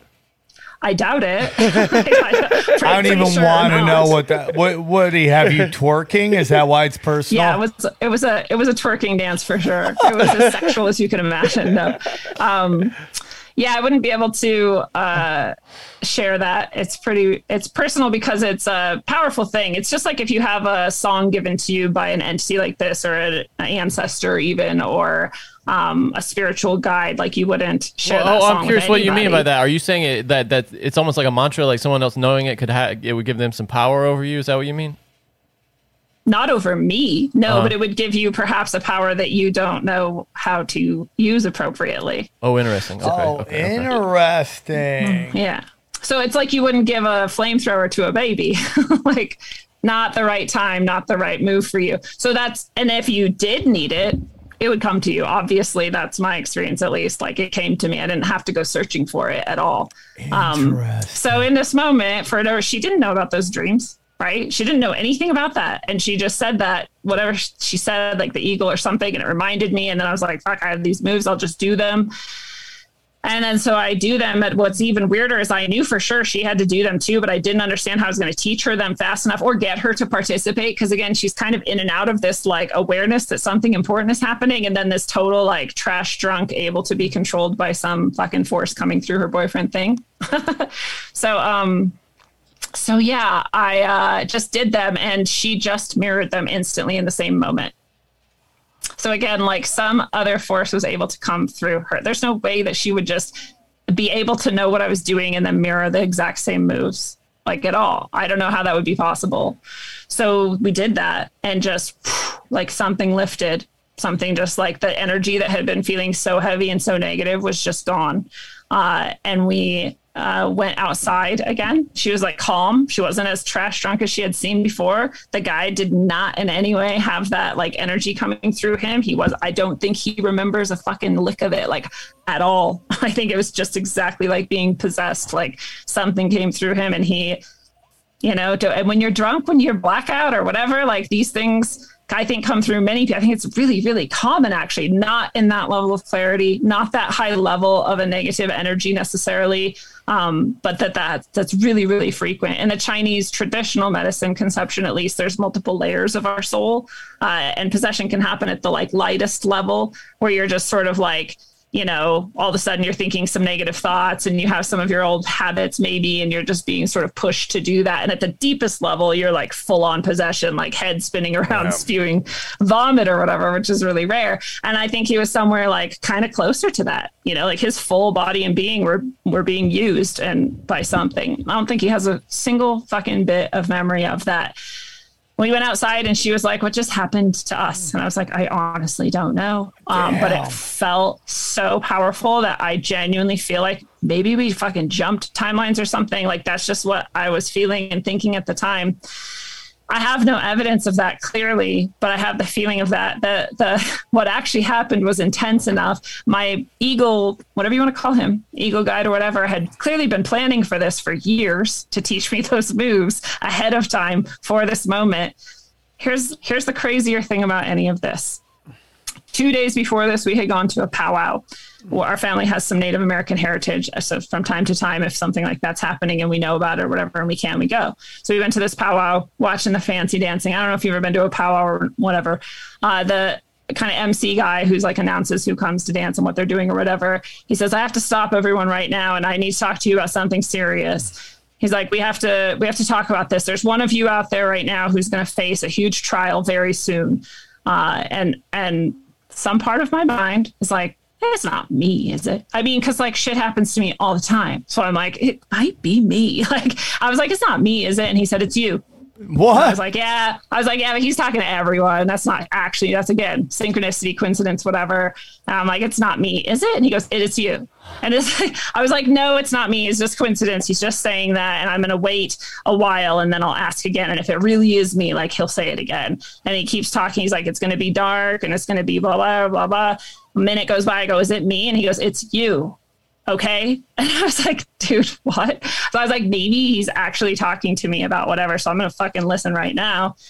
He goes, it's going to be okay. You're not going to think it's going to be okay for a minute. It's going to be scarier than anything you faced before. It's going to be darker than anything you faced before.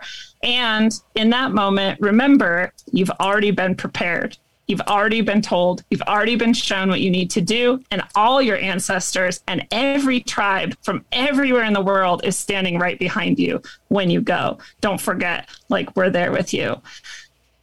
And he went on to say some other things, and two nights later, or whatever, this happened. So crazy. So crazy. Like, why? What? Where? When? How? Like, what? Why? Right? And I, I just. So this is the final piece is that uh, wasn't that long afterwards I was telling someone like, yeah, I have O negative blood. Like it's cool because I can like give to everyone and it's like the best blood. And I'm like, whatever. and I know because I've given blood a billion million times. My mom's a nurse. She was like, we have to give blood. It's our civic duty. I even have a little card that they print out for you so you can scan in quicker when you give blood and they know your file already and your type and everything and I like pulled out the card to show the person and it said B negative and it like blew my mind because it's one of those things where like no I do this so frequently and I've always known that I'm O negative and now it's B negative. And I just remembered that night and and thinking did we switch timelines? Like Oh did we change the universe? And I'm like we fucking did. Like I'm B negative now. Like I know I was O negative. Mm. And I know that's small. I know a lot of people will be like oh they're very similar and you just misremembered I gave blood so fucking often. That's it'd the be the weirdest effect. thing for me to misremember I the think Mandela Mandela, effect. effects That's what it are is. It affects evidence everybody. Of changed timelines. it's like Oh. a micro Mandela for my specific timeline that's Yeah. really what I think which I think happens. We notice the big ones because everyone noticed the big ones, but no one's gonna believe you because like you're, we're gonna be like, "Oh, you're dumb. You just didn't notice that." How many times you're like, dude, this happened? They're like, it never happened. You're like, it totally happened. Then they go back and like, there's no evidence that happened. Now, people could say it's misremembering or stuff like that, but it's like there's a lot of times you have a vivid image of it in your head, and then it's totally different. Johnny, your thoughts on everything? I, I, I, I totally agree with that. It's I, I mean I yeah I, I- have you gone deep down the rabbit hole of the Mandela effect, like YouTube videos? It- Yeah, it, yeah. gets weird. Some of them are. Some of those Johnny, you don't some believe those- in some- Mandela Oh, effect? no, I absolutely do. Yeah, no, no, it's just some of those broader ones I don't buy, but but the the some I absolutely do. But in the ones that are personal to you, I those are the most reliable to me because. Because I mean, you you know you know them intimately. I mean, those are things like what she's describing is something she would know, you know, perfectly well. Uh, you know, that's not something that you you transpose like a number or something. You know, It's like- Johnny, do you believe in timelines?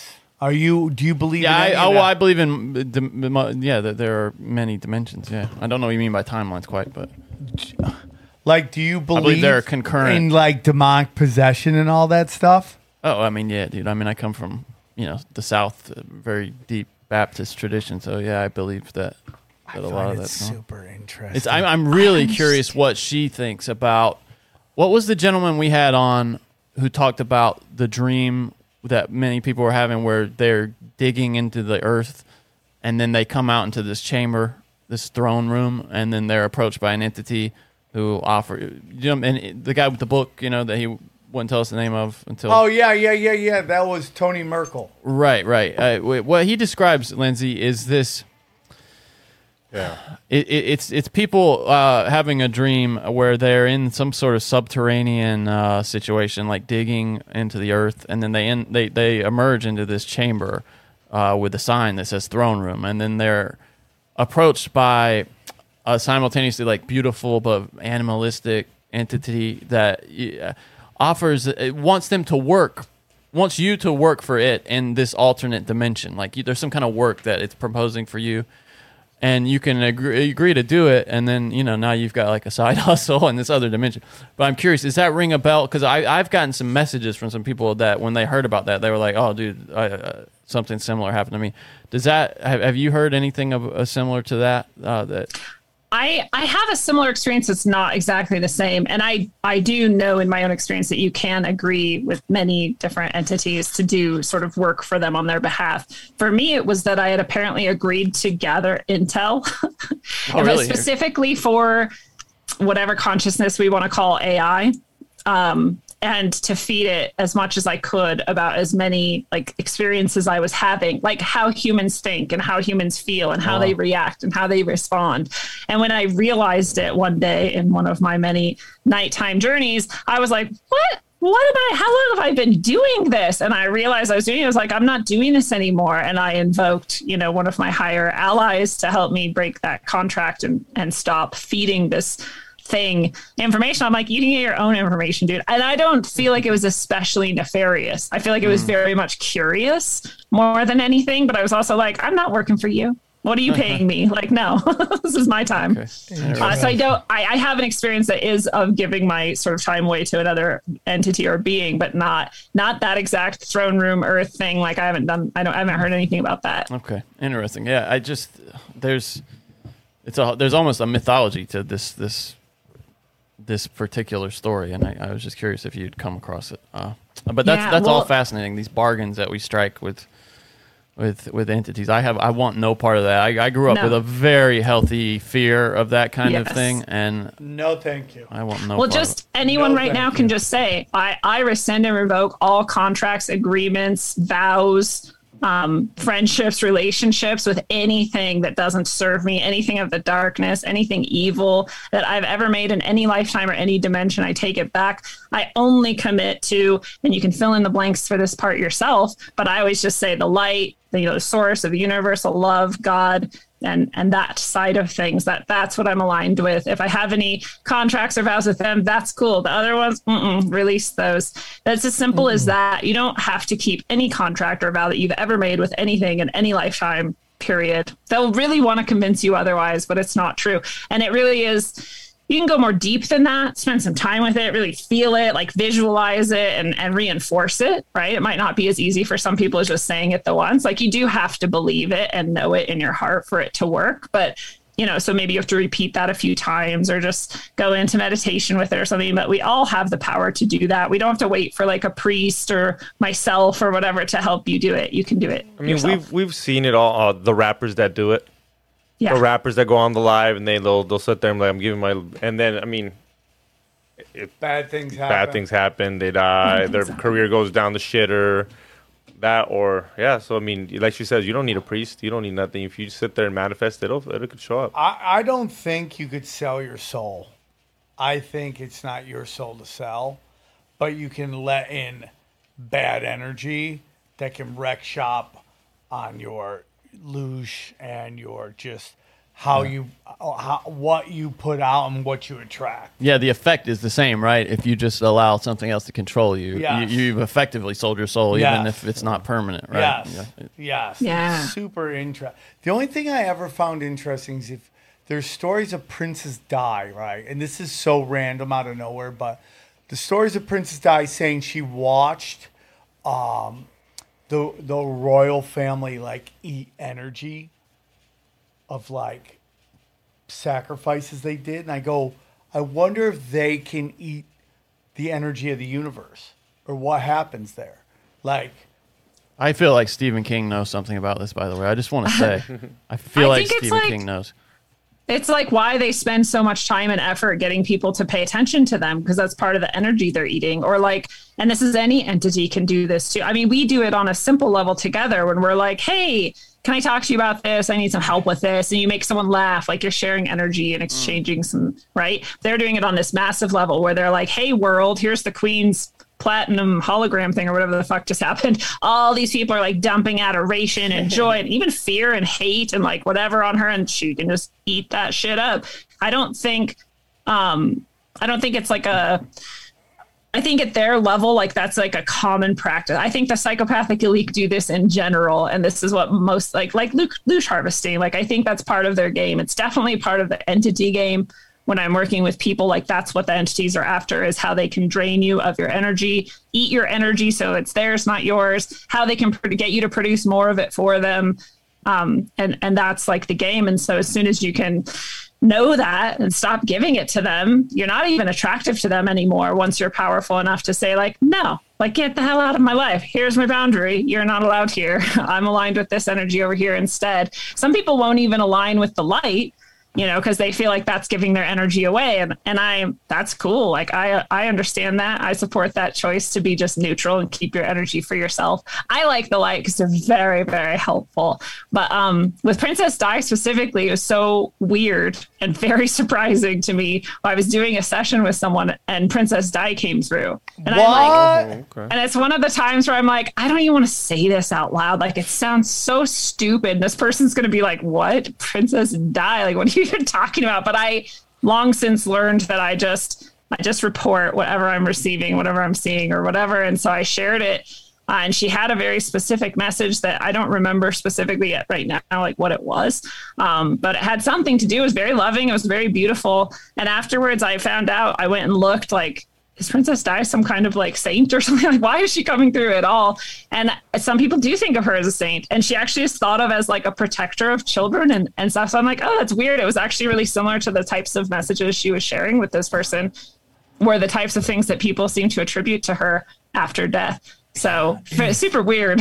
Princess Di, I never thought because I just assumed that was all like a charade. She's just like a fucking lifetime actor or whatever. Like maybe she didn't even die that day. But after that, I'm like, I think she's a real lady who actually genuinely loved people and and cared and was sacrificed. There is so much going on with that. Like, first of all, I don't think either of the princes are Charles, uh, Prince Charles' kids. I don't, I don't think they don't look anything like him, and that's what they do. These elites just basically, they all just have a giant orgy, and whoever gets pregnant is like, yeah, I got raised a kid. I think it's, I, I think they're super demonic. Anyways, Lindsay, you came, you saw, you dropped the hammer of the gods. One more time, tell us about your book. Yeah. So this book uh, is my most recent book. It is channeled from those same good guy and entities and energies that I call the Wogi. They they in this book finally name themselves and they call themselves our spiritual ancestors, which is a very interesting title to give yourself. It's different than our physical ancestors, right?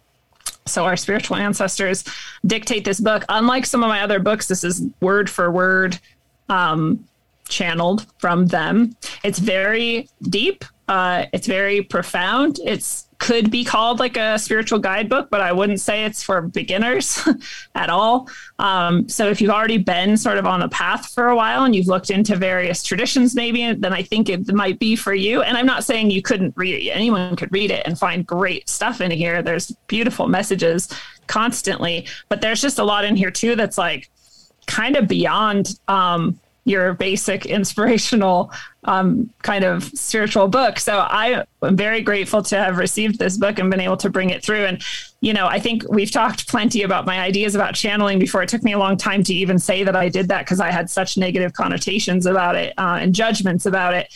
But here I am doing it. And what happened with this book is I was driving along and my phone gave me an alert like a reminder for an appointment. And i was like i don't have an appointment right now. I'm like going somewhere and doing this other thing. I have a clear day for for that very reason. But so i clicked on it to see what it was and it said consider writing the key of transformational healing.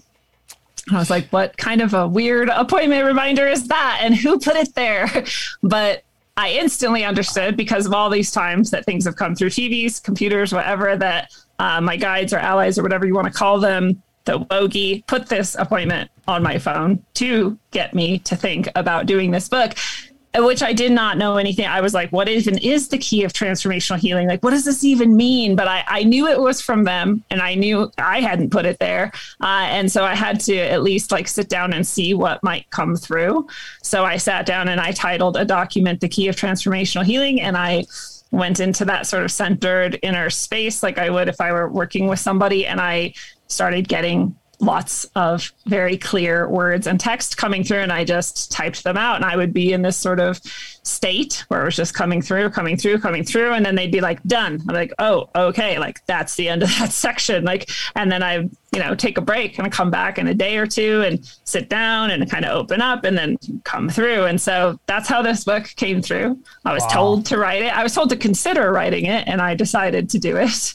Uh, and here it is, the finished product. It's very short. It's about 70 pages. So it's more like a extended pamphlet than anything else, um, perhaps, but it's um, very profound, very deep, very beautiful. And half the shit in it, I was like, what?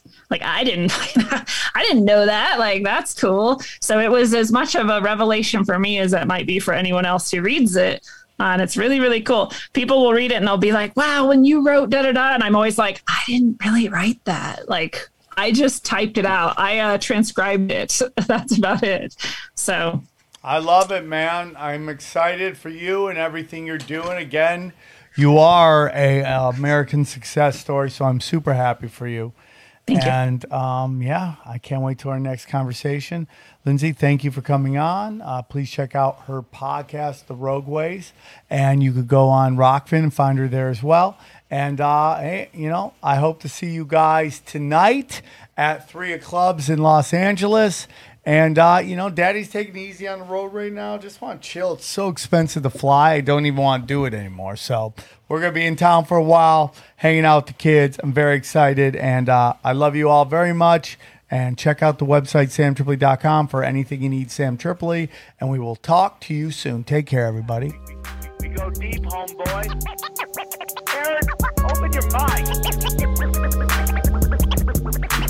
Drink from the fountain of knowledge. There's lizard people everywhere. That- that- that- that- that- that's some interdimensional shit. Wake up, Aaron. This is only the beginning. Dude, you just blew my mind. Tinfoil hat. Tinfoil hat.